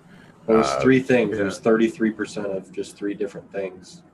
I think his cover vetch and vetch and win, winter rye are are Winter rye. I want to source for Yeah. my outdoor this uh, fall. I've got some uh, Coots gnarly barley on the way too in the mail. Ordered that from Build Now- Soap. What is that specifically? It's a blend of three different uh, malted uh, grains. So you've got, I'm just shooting off the top of my head, so I might not be 100% accurate, but it's malted barley, um, organic, some kind of organic corn, and then uh, hemp seed. I think that was the three things. Super super seed sprout tea You shit. can that- get it, yeah. You can get it, uh, you know, whole, so you can sprout them yourself, and um, or you can get it pre-ground. I got the ground stuff because, for example, the seed, like the hemp seed, is going to be full of oil. So if you put that through like a coffee grinder, for say, it's going to gum that fucker up so bad. So uh, you have to. I didn't want to mess with it. Uh, convenience. There you got it go. pre- got it pre-ground. It's not going to be Yeah. as great and as act bioactive because it's not as fresh, but I don't care. so, You know, cover crop I don't hear a lot of people mention that I messed around with for a minute. Like if you wanted to get some really good moisture retention, was cat grass because every day each one of those pieces of grass would have a little piece of dew on it. It seemed like it helped out. Like it just kept things moist all the time. It was pretty cool. Do you mean catnip or is there something called cat grass? There's I believe it's cat grass. It's an actual grass. They do sell little like three by three pots of grass at pet stores. You can find them at Petco for sure. Um, probably PetSmart, but yeah, you like grow it in your windowsill for your cat to mess with. You can also buy catnip and stuff like that. But I don't know what what kind of grass. Do you think it's just like uh, a basic like Kentucky bluegrass or like some basic regular grass you could probably find seed at in a box store maybe? I feel like it's like wheatgrass, man. Stuff looks just like wheatgrass. So my thing was is I was looking up different uh, cover crops that would be high in calcium because I was just getting off my Nectar for the Gods uh, binge, and I seen that that one was really decent gal- uh, calcium. So I was like, "Fuck it, I'll try that." It's like my clover and whatnot. That was okay, but I'd actually have clover stretch up into my cannabis plants and whatnot if I didn't pay Yeah. attention to it. The crimson will. yeah, you got to give up the crimson clover, even though how beautiful it is, uh, and go to the white Dutch clover. It stays way shorter, but it grows and it grows thick as fuck. Like this shit. I'm I kid I kid you not. I seeded one half of one planter, and the shit is spread throughout both planters. It spreads off the back side of the planter where I didn't notice. It's spreading across the floor of my tent with no soil at all. It just keeps spreading on its own, just kicking out tendrils and, and just trying to keep spread. It's like it's insane. It's, it's like once you get it started, you don't have to worry about it. And like you said with the moisture, it's always super humid in there from uh because it grows really thick. So uh yeah, moisture's not an issue as far as uh you just be removing it. If I was trying to do that, I would never do that in a big flower room situation. I would just knock that all down with straw or something and smother it out because I wouldn't want to try to deal with that in a flower room. But for veg, Yeah, it's gonna be badass. It was a pain, dude. What'd you do? You just you said you just kind of like ripped it up, went down into the soil a little bit. I took took my uh, little trowel or shovel and I just beat the shit out of it. Just whacked whacked the heads off of it. You know what I mean? Uh, actually, I kind of I kind of cheated. I when I when I said I took the my last harvest out and I just let it go for a month, I turned the light all the way down to like ten percent, the lowest it would go and still be on. They made the clover stretch, so it was real tall and leggy. Made it really easy to fucking chop. So it wasn't like super low. I just it was, it it was already pretty top heavy as it was. So it was like just chopping it like I was the Grim Reaper. What a great tool is for that is if you get one of those Army E tools, you know, the little black foldable shovels. Those are great because you can fold it out as a shovel or you can fold it in half and you can just whack everything down with that. Sounds like another way to make this, you know, extra therapy. You know, take out some aggression, just beat the shit out of it. Hey man, Army strong. That stuff's persistent, man. I used to go. I used to go in there and like literally rip it up by hand, and then throw uh, Coco Loco over top of it and try to smother it out, I'd still have you know a couple of them pop up. Within a few weeks, you know, it was back. It would cover the whole damn thing. Oh yeah, I've covered it. I've covered it completely, smart, thinking I was smothering it with uh, sticks and stems, and literally, like you said, within a week, it's pushing up through and it's just spreading throughout the whole thing again. So yeah, You nailed it earlier when you said you had to smother it with straw because you do. You have to keep it nice and you know pushed down and wet. You can't just let it be dry or it'll come shooting through there. but dude, there's so much life in there because of that moisture. It's just ridiculous. So it's just like I pulled it back and I was like Mycelium. getting a micro or macro lens on my camera of my phone. I was putting it on there just so I could zoom in and look at and look at all the stuff moving around. It was, it was cool. The worms don't hang out very long. They don't like the light, but uh, it was cool to see them still in there after a year because you know usually composting worms don't hang out too long, but they're they're still in there. So is that like your your plan with those sips now? Is to kind of do lasagna tech with them? Just uh, after this harvest, you'll do another uh, cover crop rotation and then mulch that down. It's uh the the cover crop never goes away, so uh, I will always be battling that. But I kind of let it live long enough so that um, I have a uh, what do you call it uh, a rhizosphere really close to the surface of the soil, and then the cannabis rhizosphere is going to be a little bit below that. So my thinking is when there's not a cannabis plant in there, it's keeping all those microbes alive, you know, with their root exudates while the cannabis plant. So when I have a cannabis plant in there, I can beat the shit out of that and keep it low. Um, but in between cycles, I let it grow back up. So that's what I've been doing the whole time. And uh, also after after a harvest, I've been doing a top dress of usually um, the down to earth stuff, the BioLive, but I also now have craft blend, so I could use either one of those. But it'll be a top dress or something like that. Probably the craft blend this time because I did the BioLive last. I like to do different inputs because it's you know, like what you were saying was a perfect example. Is you keep doing the same exact one, you might be doing you know get an accumulation over time. Maybe I got one more thing too, since we just talked about uh, uh, clover. I was wondering, like, when I was doing it, there was two different like parties. One would say the only way to bring in the nitrogen for it is to let that clover go, and then the bacteria that uh, comes in on the root zone of those would bring the nitrogen in for you. And then there was another party that would say that the only way to unlock that nitrogen is to harvest those clover once the bacteria pumped it into the clover. Which one? Which one was the right? understanding. That's what I thought was the second one. That's my understanding because until the clover dies, the clover is going to. What it is is the bacteria has to be. What is it? It has to be in, a, in in the absence of oxygen. If it's in contact with oxygen, it makes the whatever the form of nitrogen that's not available, like what's in the air, it's not available to the plant to uptake. But when that bacteria is in the absence of oxygen, it can take that form of nitrogen and turn it into a form that the plant can use. So what the plant has adapted to do is find that bacteria in the soil and uh, form what they call root nodules, which is just like a growth off the root that just totally encapsulates that bacteria. So there's no oxygen or the oxygen is just low enough to where it's not effective. And then that bacteria starts, you know, doing that. I don't know what it's called, nitrification, whatever the hell it is. And, um, but once you kill that plant and then, you know, then you can release all that stored nitrogen. Otherwise, when the plant's still alive, the, plant's going to utilize that nitrogen store. It's not going to like release it. That, that's my understanding. That's why I beat the fuck out of it. You know, I'm, I'm like, you know, give me that nitrogen. I mean, it would be better to get in there with some scissors, but that would take forever. Unless I had some, I should go to one of those lawn places that has those those lawn scissors. I don't know if you have ever seen them, really long, little choppers. They'd probably work Yeah, good. I the haven't old thought- hedgers. No, they make little Japanese. Uh, they Hedge trimmer, that'd be badass. Yeah. it's it looks like uh, fucking. You know what I'm saying? I can't remember what it's called, but it's these little Japanese things. Is They've this got a blade on the side.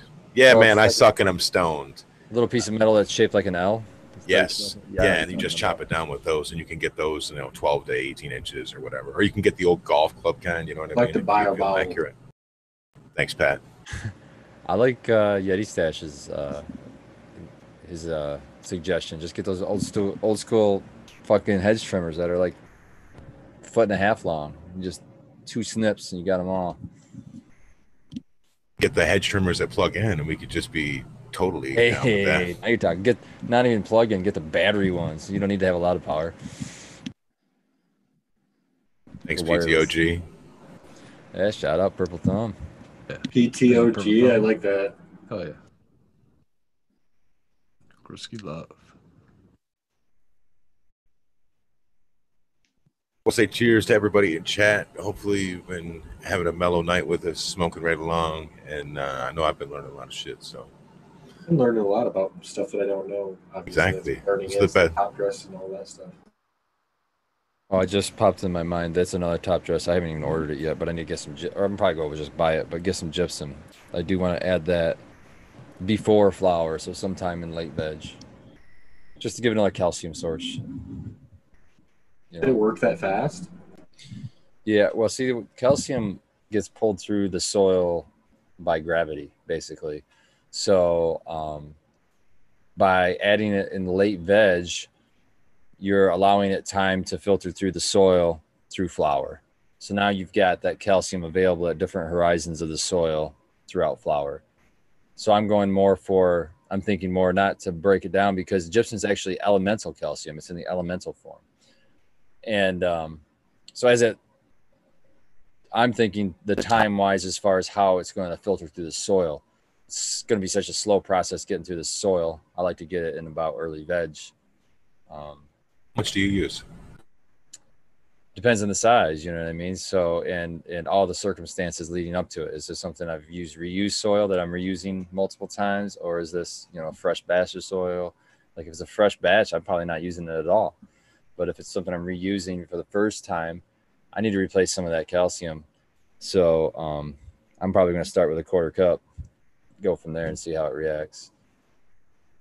I like it. Uh, it's like a, a reamend, like after it's all done, because it also helps with like compaction and whatnot, from what I know.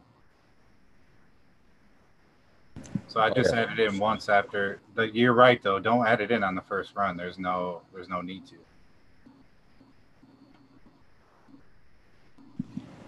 Makes Are you sense. saying sense. Elemental was the product you liked? The yellow bag?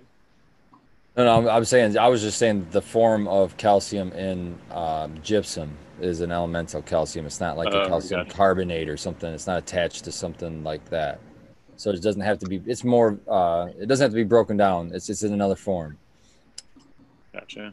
So that's why I like the gypsum. It's more plant available, I guess I'll say. Gotcha. It's like uh, what's the form? What is it with? Uh, is it uh, potassium that's with in gypsum? Is it uh, calcium and potassium? I don't know. There's another element that's bonded to it. It might be phosphorus. I can't think. I'm too fucking stoned right now. I think it's either phosphorus. Or it's it's either P or K. I can't remember which one. And then calcium. Do not know because that's not the exact reason I above I used it for. I've always used it, like I said, to restart a pot each time to make sure I don't have compaction issues. Or you know what? I don't think it's either P or K. I think it's sulfur. I was just about ready to Google it. I think it's Yeah, I sulfur. really think it's sulfur, man. I used to use it on the farm, and it definitely has that sulfur stink on it. Sir Thank Sticky Chat just came up. It says sulfur. Yeah, I think it is sulfur. It reminds yeah. sulfur, dude. Calcium and sulfur, Sir Sticky says. Yeah. Plants love that shit, though. Fucking chat schooling us tonight. Sulfur's dank, dude. That brings out the flavor for sure. Yeah, I like it. And that's that was that was another reason I was thinking gypsum because I was looking to drop make uh, my Epsom salt, magnesium sulfate, but I wanted to get sulfur back in, and then I found gypsum. So, but, I mean, what's better than calcium with some sulfur added? Oh, yeah, I'll take that. And then you're gonna start the same way with about a quarter cup and see where you're Yeah, at. for me, because I'm in I'm in a, in like what is 1.5 cubic feet? Is that a seven gal or somewhere between a seven and a ten gal? I don't know. Like a 10 gallon. Okay, so about a ten about gal. a 10. So yeah, so I'm in in a ten gallon situation. I'm, I'm I would start with yeah, a quarter cup probably. Thanks, Shane. Shout out to Shane Simon.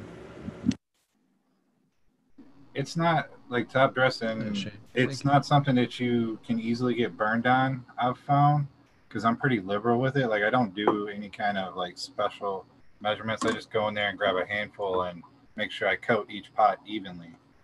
You know, I've, I've never been burned with it, and I do multiple top dresses all at once. Bet you know. could do multiple of some of the stuff that you're talking about, like the rock dust and you know different things. But um, I don't would really like, sure. yeah, really like the the multiples as a reamendment after you know when there's no plan in there. You know, the more like things that you add on top of there at once, you're starting to create like a composting situation. And why that's an issue is um, if you have enough material or enough microbe action working all at once, it's going to actually heat up your soil, which is not a problem if there's no plan in there. But if there's a plan in there, that could be a problem. So, yeah, I am not saying I'm against doing multiple top dresses all at once, but do it as a reamendment when there's not a lot of plant in there. You know what I mean? Great point.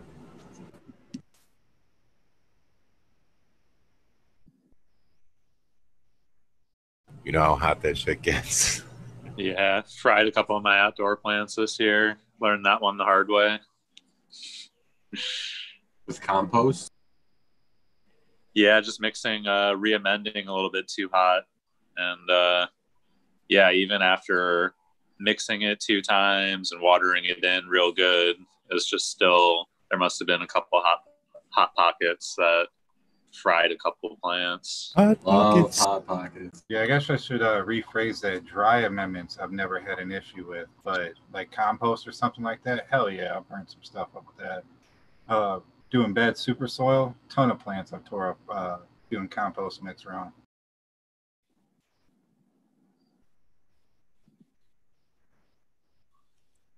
Yeah, it's no joke when it gets hot. Should be cooking.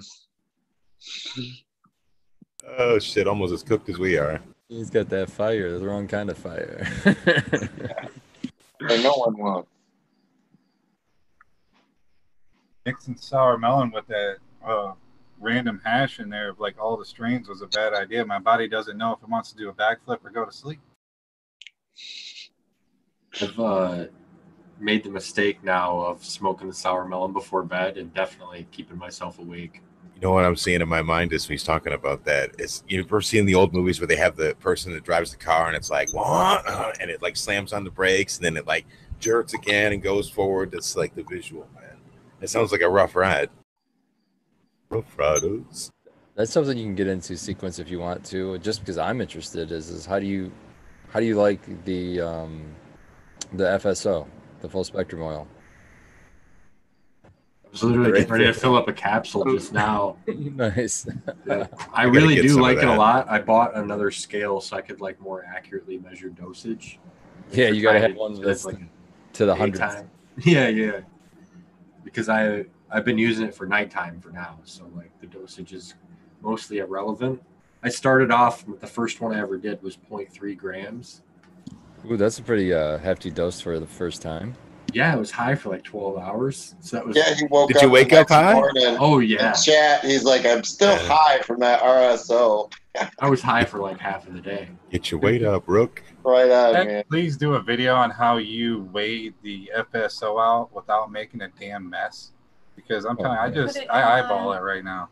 You You're just just trying to put it in the capsule. Put I'm it in the gonna. Yeah, just tear There's out There's gonna the be little some left capsule. over on the, the tip or something that's gonna flop over. It just never works. no, I took I literally I I took one earlier. I don't you guys might have seen me do it. I don't know, but um yeah, I just literally just put it in the capsule. I squeeze a little bit out because I've done it so much. I can, I guess I'm doing it how you're doing it. Just eyeball it. I just put a little bit in and I drop it on the scale, see what it says, and then I adjust a little bit more.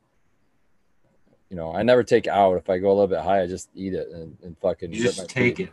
Yeah, I think at, at some point you would also kind of know what you're looking at when you see how much is in the capsule as you're filling. You're like, yeah, it's Yeah. all right. Yeah, you just eyeball. I mean, you get you really used to it. I mean, as you put a little bit in and you weigh it, you can see, okay, well, when I put that much in, it's X amount.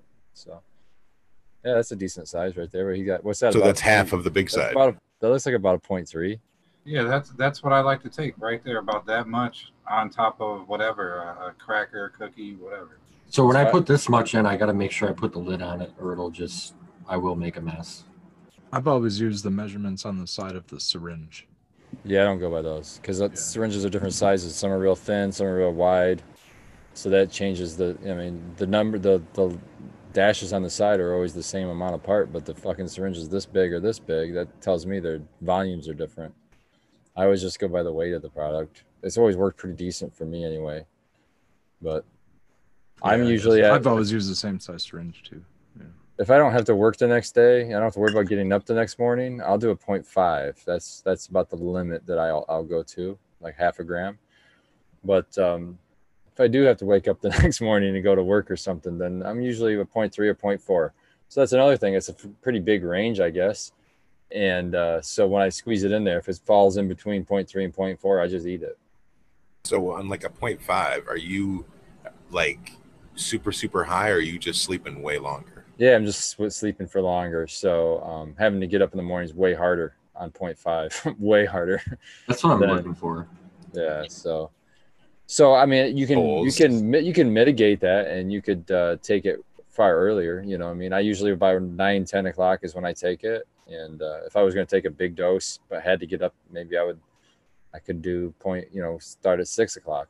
That way, you know, it works through my system before I have to wake up.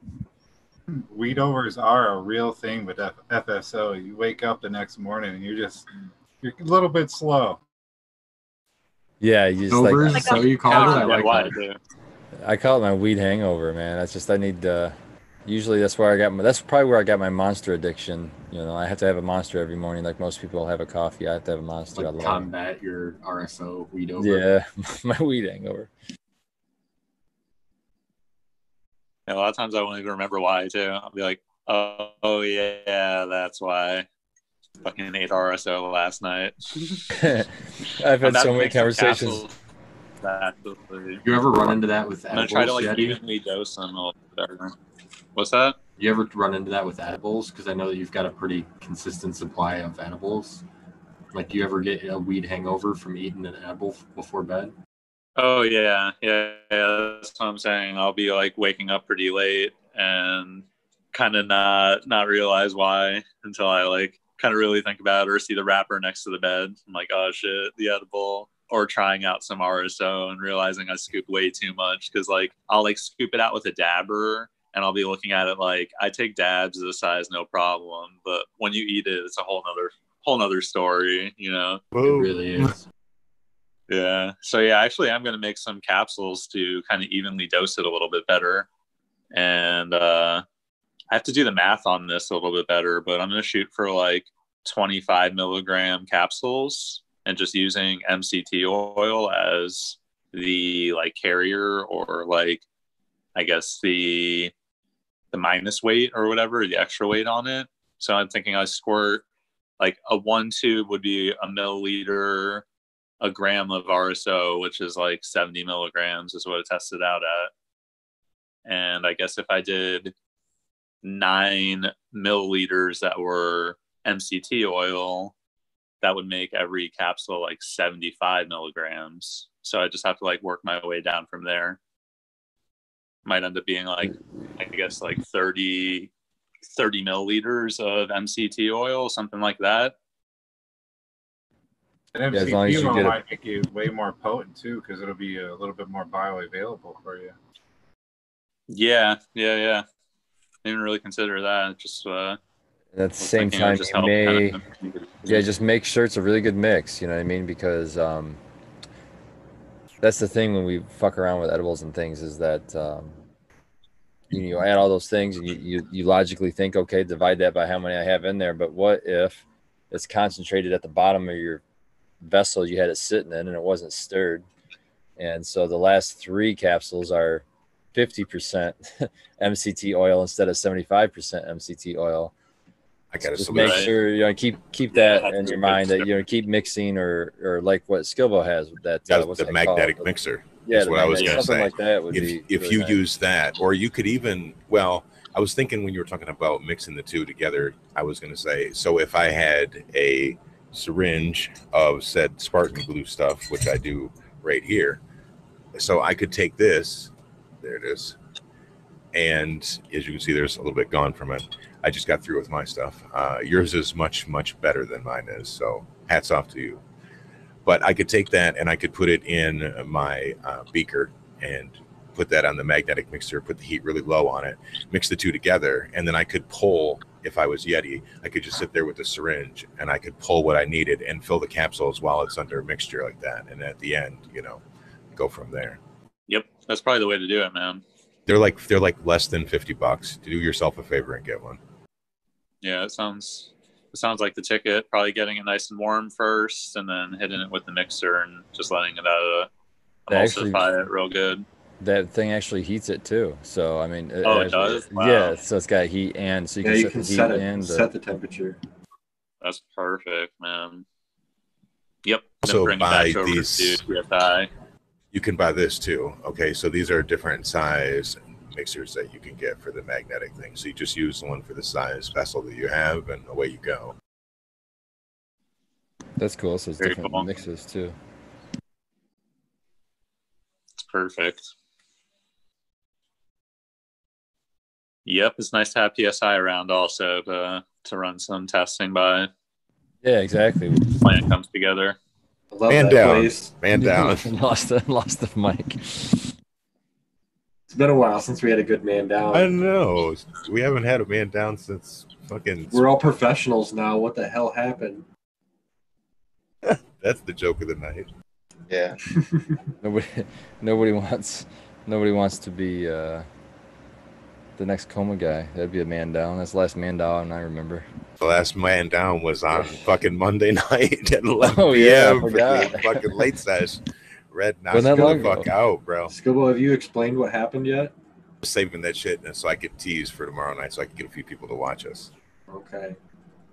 So I will. I will say this. I will say that I went over last week to Red Setter Farms house for a wake and bake. So we sat outside and we just chiefed hard the whole time, man. Smoking, smoking, smoking. He took me for a tour on the outdoor, and uh, I had a bunch of hash. So I came home and I was like, well, you know what? The show's in like three hours. I'm good. I'm just gonna pack this bowl and you know. So I got into what did I say? I think it was that black flow and you know the sticky icky one. So I burned that stuff off and just passed the fuck out in the chair, man. Oh, the the, the finger hash, Yeah, dude. trimming hash. That flow one that was crazy. God. That's aged. That's that's at least eighteen months old. That's twelve. Yeah, that's like twelve to eighteen months old, probably. Yeah, it was that, and then it was the uh, house blend from 2018 that got me. So it was a mixture of those two Oh, things. I there's put like the- a ton of yeah. There was like a ton of uh, Wi-Fi OG and oh geez, all kinds of stuff in that. that the was- flavor on that bowl was just fucking amazing, man. I absolutely laughed my ass off, Skilbo, when you got in chat and you did say it was because you were in a hash coma. Like I that was. I admitted being the coma guy, dude. I knocked my damn self out. So never ever underestimate the power of I'm- hash, my friends. I'm just happy that that's what it was. Mhm. I was yeah, you should have seen a little our chat. Dude, I had a search party. Yeah, man. You had a search party. Red, Red called it out though. What was up? Said- He he said you're in a hash coma. We I just mean, smoked I, I, I so know much. What, I know what I gave him. I gave him a bunch of sleepers. He, he wanted all the Bunch sleepers. of sleepers. He wanted it all. He wanted It's like he wanted it all. Off from Reds, he took all the blacks, man. Yeah. Tommy said you deserve. Here, $20 take these, man. Don't take those. You don't want this, Dewey. Dude, I just have a very eclectic taste when it comes to cannabis. I mean, I can appreciate everything, and uh, you know, I I go through just like every one of you do. We go through things where we're like, man, I'm really about this flavor right now, but then you kind of start getting burned out and you go another way.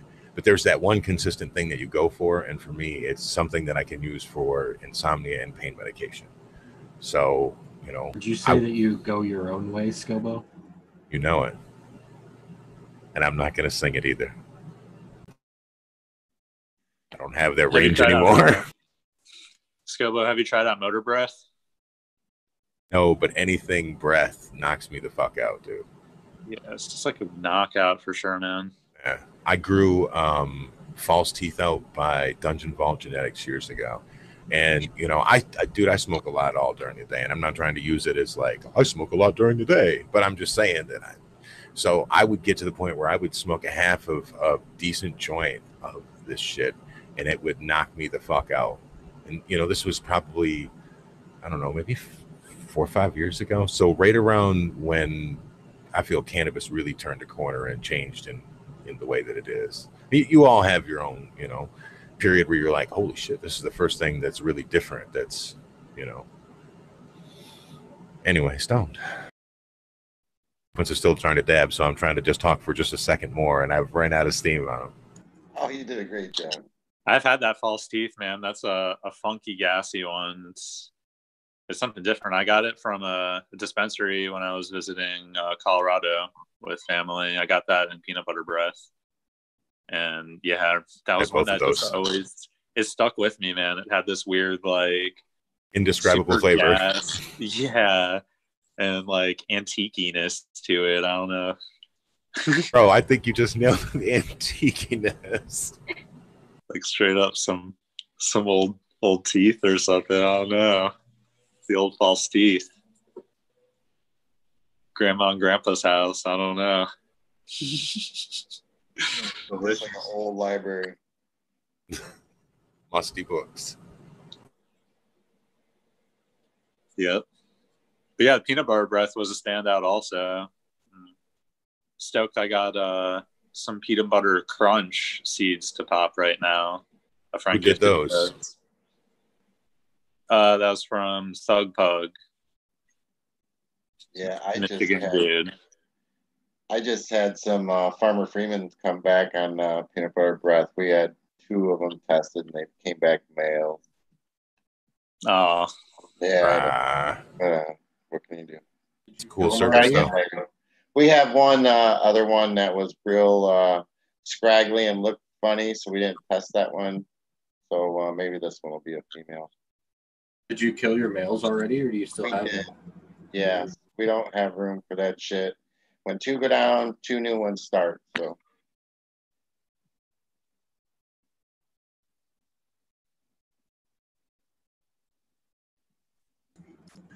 Light Drizzle says, "I want a peanut butter breath male." I was I'm thinking the same sorry. thing. that'd be a cool one to might be breed able with. to get you more.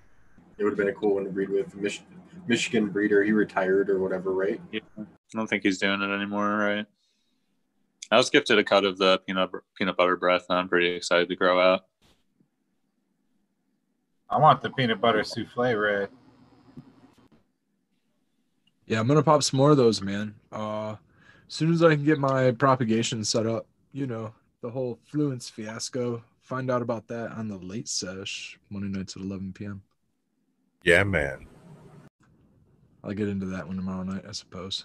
I'll just do a quick little plug. But yeah, man, once uh once I can actually get my my uh propagation finally set up, I can start popping some seeds. I just don't want to do it in the environment that I'm propping in right now. My mom's everything's just, you know. Finally got a little bit better light in there with the LED replacements on the T5s. So they're they're doing all right. Um you know, I'm gonna have to feed a little heavier because now they require it with the extra lighting. So, you know, it's all about, you know, just like the seasons change, gotta change up everything again. So, but I gotta get used to it anyways because I'm gonna be bumping up all my, all my, uh, elect, well, what PPFD or whatever it is, all the lighting once I move into the production. So, I got uh, Fluence RAZRx that came in last week and just had some issues. So uh, might end up being a couple more weeks. But besides, I have to build, finish building out the room, put some shelves in, and figure out the hydroponics and everything. So it'll be a little bit, but eventually uh, I'll get through it and I'll hopefully document it all. So there are definitely some issues, to say the least. some issues. we'll get into some details tomorrow night, though. Definitely Yeah, want to it- cut though when you get that going. That one right there, like I, I praise your uh your rainbow driver all day. That PV souffle, that's just a notch above that one. That was amazing. There's 12, like, dude, it was like a 14 pack of fem beans. So, it, I mean, I only popped like two or three of them, and the first two or three that I popped were pretty fire. The there was a there was two of them that were pretty similar. They uh they had that purple punch kind of look to the trichome density, the you know just the color of it kind of had the it was like purple punch leaning. But then that one, I don't know if it's a lava cake leaner or what it is, but it, I definitely had more of like uh if you want to call it a peanut butter like flavor essence to it, if you will. Just really Peanut butter gas. nutty. It was yeah amazing. yeah it was really gassy really nutty uh you know the the candied grapes that i have almost reminds me of it but it just like there's an undertone of it somewhere there's a there's a flavor profile that that it has that i like about it but it's not it so i mean i have 12 more seeds of the um pb souffle to hunt through so we'll see i'm gonna i'm gonna pop up quite a few of them i have a handful of archive packs to play with as well so I got a good decent pheno hunt that I'm gonna get through. Uh, it was supposed to be my spring summer pheno hunt, but it's gonna be my summer fall pheno hunt if I can ever get this uh, propagation finished up. But that's the plan. So finish prop and start popping seeds. Good luck. Finish prop pheno hunt.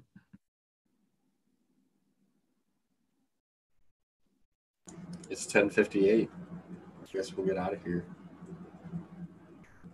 Do you want to have any final words before we do our? Uh, Uh, well, next weekend is our grow off turn in. Are you planning on a show next weekend? I was gonna mention that during the show. I was gonna say it kind of goes without saying that we'll probably miss the show next weekend, next Sunday. We'll see how it goes, but uh, I would figure that that's what's gonna happen. For We sure, would be on the road. we'll be gone fishing. Gone fishing. Well, I knew that. You knew that. We're just relaying it to everybody else. Right. It's a nice No, setup, Dan. Yeah, thank you, Uh-huh. Dan. I forgot to mention that. We may go live from the grow off. We do have Wi-Fi and stuff there, so we should be able to do that. That'd be cool. Maybe we'll maybe we'll be able to do that. Set up a camera or something at least. Maybe we could hang out a little bit on a late session on Monday nights to make up for missing Sunday. Oh, come Or one, come one, come Wake all. and bake on Thursday. I like Oh, that. He tried the to late get us. session We did too. Spartan has always Yeah. got the late session. We can't all in. artificially inflate Thursday these late morning. session numbers. Pish posh. jump in on a uh, early morning if you want me to. Hell yeah, Red. I'd be honored. Yeah, it would be amazing. We have uh, Yeah, late some potential takeover. guests for the morning show coming up. You do. You crack me up. I All right, see it. I see it. all right. Red, Red. Where can everyone find you? You can find me on Instagram at Red Setter Farm. You can find me right here on YouTube and uh, here with the Michigan Bro Show when uh, late sesh Monday nights, 11 p.m. Frugal Force. Cheers. Thank Rock and you, roll, everybody. Have a great night. Dank Man Dan. Big Man Dan. You can find me on Instagram. You can find me here at Michigan Bros Grow Show. You can find me Thursday morning, 6 a.m. Wake and bake with the Groskies. Thank And cameo appearances on the late. Absolutely. Whenever they show up, right? Dan is on tomorrow night. I am. I'll be there tomorrow. We'll we'll have some fun and some laughs and smoke some red setter hash. I've been saving. Yeah, it's better. I made you a special intro just for you, Dan. Right on, man. I'll be there for sure. I Like think I you need was to get a special intro for Skilbo, like some guy sleeping or something. Rip Van Skilbo that plays off the age and the sleep, huh? That's Better watch it, man. That's Skill Diesel over there. He'll Can you anchor a face Yeah. onto a pillow? Have it bounce around? It can be done. Right on. Hey, thanks for joining. Spartan Grown, where can we find you, man? You can find me at. Uh, sorry, I was distracted. Tommy, I just got st- Streamland strikes. Streamlab strikes again. Timed out somebody else. I mean, knock it Um, off, dude. he probably used the period. They hate the periods. Uh, you can find me on Instagram at Spartan Grown, and uh, right here at the Michigan Bros Grow Show.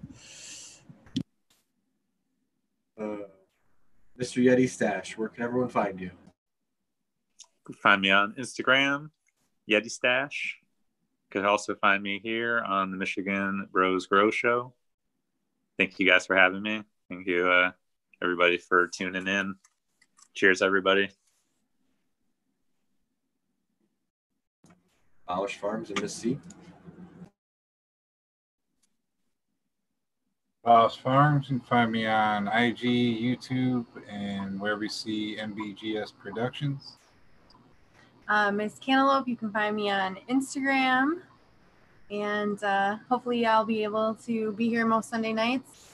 I'm really excited to get to hang out with some of you guys next Sunday. So, really looking forward to that. And uh, thanks everyone for coming out tonight. And may the frugal force be with you. Thank you guys. Skilbo, what do you think, sir? I think it's been another good show. I want to say thanks to everybody in chat for dropping the knowledge right along with us. I learned a lot from you guys. And uh, I'm looking forward to next Sunday, Sunday, Sunday for the grow off. And it's going to be all about growers' love and some really good cannabis. So until next time, I'm Skilbo1 on Instagram, Skilbo17 on here. See y'all in the late session tomorrow night at 11 p.m. Yep. I just wanted to say thank you again for the the support, uh, financial do- donations. People have joined as members, patrons. Is just the first. Um, all that stuff helps drive the show forward. So we'll have stuff like the GoPro that we'll use to film stuff at the uh, grow off, and uh, yeah, we just really appreciate that stuff. So thank you guys for that. I'm gonna share the uh, the intro again, so you can laugh as uh, exit to this thing. Thank you for joining us.